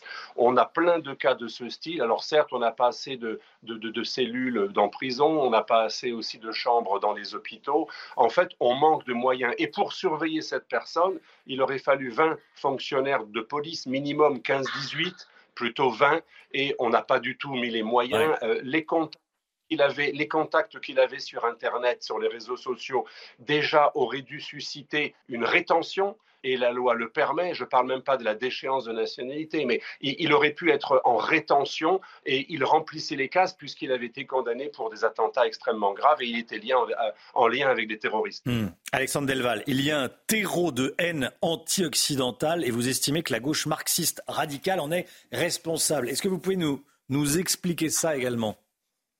Alors, il y a deux responsables. La gauche marxiste radicale qui surfe sur le thème de l'islamophobie. On le voit avec le NPA et Mélenchon, ou certains écolos ex-trotskistes qui font des, universités d'été pour défendre la, la, burqa. Mais on a aussi, et malheureusement, je m'excuse de le dire, mais beaucoup d'imams beaucoup d'imams et de gens qui devraient être respectables, qui ont, qui ont, qui ont la, charge des âmes, qui surfent à mort sur l'islamophobie. Quand vous dites en permanence que la France est islamophobe, que les Français sont des racistes, pas uniquement l'extrême droite, mais les, professeurs, l'État, euh, toute la littérature des frères musulmans euh, euh, passe son temps à dire que la France est islamophobe. Mais finalement, c'est exactement la revendication des djihadistes. Regardez la revendication, que ce soit Madrid, Barcelone, que ce soit le, le, Bataclan et que ce soit Arras, c'est à chaque fois des blasphémateurs ou des gens qui insultent l'islam ou des gens qui persécutent les musulmans. Et donc, ah, si, on paranoïse la société en laissant des imams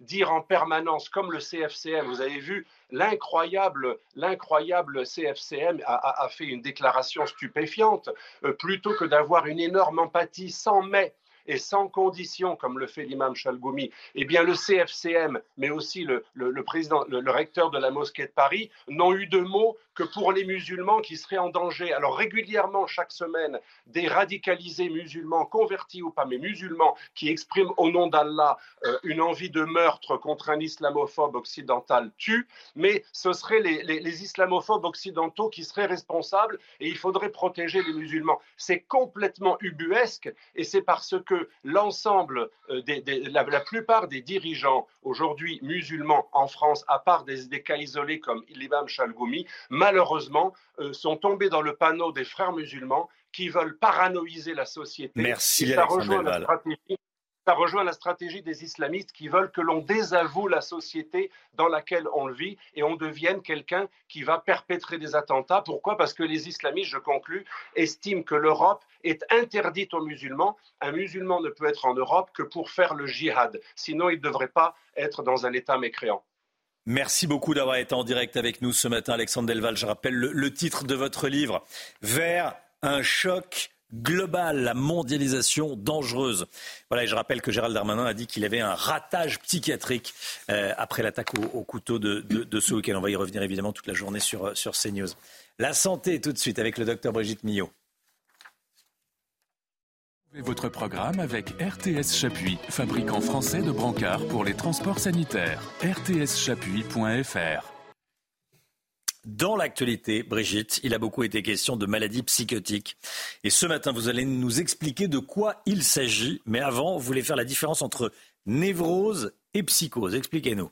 Oui, parce que pour mieux comprendre la psychiatrie, il faut distinguer les névroses des psychoses. Dans les névroses, le patient est en contact avec la réalité, il peut d'ailleurs vivre normalement. Hein. Il est conscient de ses troubles, même s'il ne peut pas les contrôler, mais il en est conscient dans les névroses et il est en demande de soins. Les névroses, on en connaît plein. Il y, en a toutes sortes. Hein. Névroses obsessionnelles, les TOC, les troubles obsessionnels compulsifs, les névroses phobiques, l'hématophobie, la peur du sang, les claustrophobies, toutes les, l'agoraphobie, toutes les phobies, les hypochondries. il y a tout un tas de névroses. Dans la psychose, ça n'a rien à voir. C'est un trouble majeur, la psychose, dans, lequel, dans ce trouble-là, le patient ne sait pas distinguer ce qui est vrai de ce qui ne l'est pas. Il est totalement déconnecté de la réalité. Il n'est pas conscient de ses troubles. Il ne pense pas qu'il est malade, il pense que tout va bien. Et donc, il n'est pas en demande de soins. Euh, donc dans les psychoses, les principales pathologies que l'on retrouve sont la schizophrénie. Vous savez, c'est terrible hein, de, souffrir de psychose. Hein. Dans la schizophrénie, par exemple, les patients euh, sont touchés par des hallucinations visuelles, auditives, olfactives, tactiles. Ils ont l'impression qu'il y a des araignées qui leur marchent dessus, enfin des choses comme ça. Euh, parano, totalement. Ils sont dangereux pour eux-mêmes, mais ils sont dangereux pour les autres. Hein. Euh, donc, des maladies terribles, la schizophrénie, la bipolarité vous savez, quand le patient est soit totalement euh, apathique, éteint, down, euh, soit totalement euh, hystérique, fait n'importe quoi, hypermaniaque, tout ça. Donc toutes ces pathologies sont des psychoses, ce sont de réels troubles majeurs. Il faut comprendre tout de même que ça touche 3% de la population. Ça survient généralement très jeune, à l'adolescence, jusqu'à la trentaine, ça peut souvenir. Ça touche autant les hommes que les femmes quel que soit son niveau socio-économique d'ailleurs. Alors pour les causes, euh, c'est multifactoriel. Il y a d'un côté la vulnérabilité de la personne et de l'autre côté l'environnement. Dans la vulnérabilité de la personne, il peut y avoir des composantes génétiques, héréditaires, mais aussi euh, biologiques, chimiques, avec euh, la chimie du cerveau qui déraille, hein, qui bug un petit peu. Et puis dans l'environnement, il peut y avoir tout un tas de stress qui favorise entre la vulnérabilité et l'environnement qui peuvent favoriser ça, mais il y a aussi, et c'est très fréquent, le rôle des drogues, des substances, de l'alcool d'un côté, mais beaucoup du cannabis, de la cocaïne, du LSD, des champignons hallucinogènes, tout ça qui joue un rôle énorme dans l'apparition de ces troubles. Alors, là aussi, c'est terrible. Hein. On peut avoir plusieurs formes.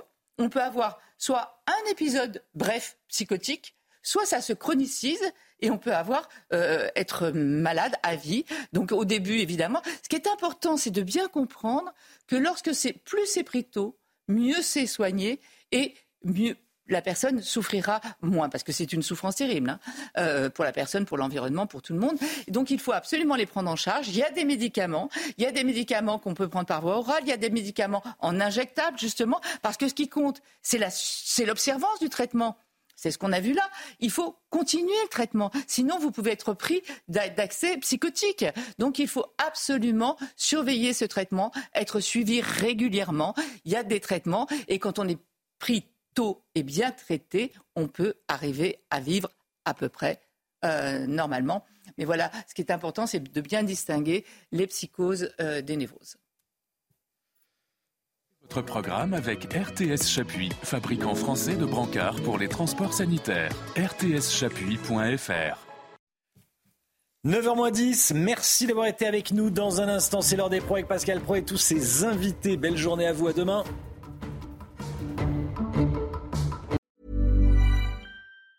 Hey, it's Danny Pellegrino from Everything Iconic. Ready to upgrade your style game without blowing your budget? Check out Quince. They've got all the good stuff shirts and polos, activewear, and fine leather goods, all at 50 to 80% less than other high end brands. And the best part? They're all about safe, ethical, and responsible manufacturing. Get that luxury vibe without the luxury price tag.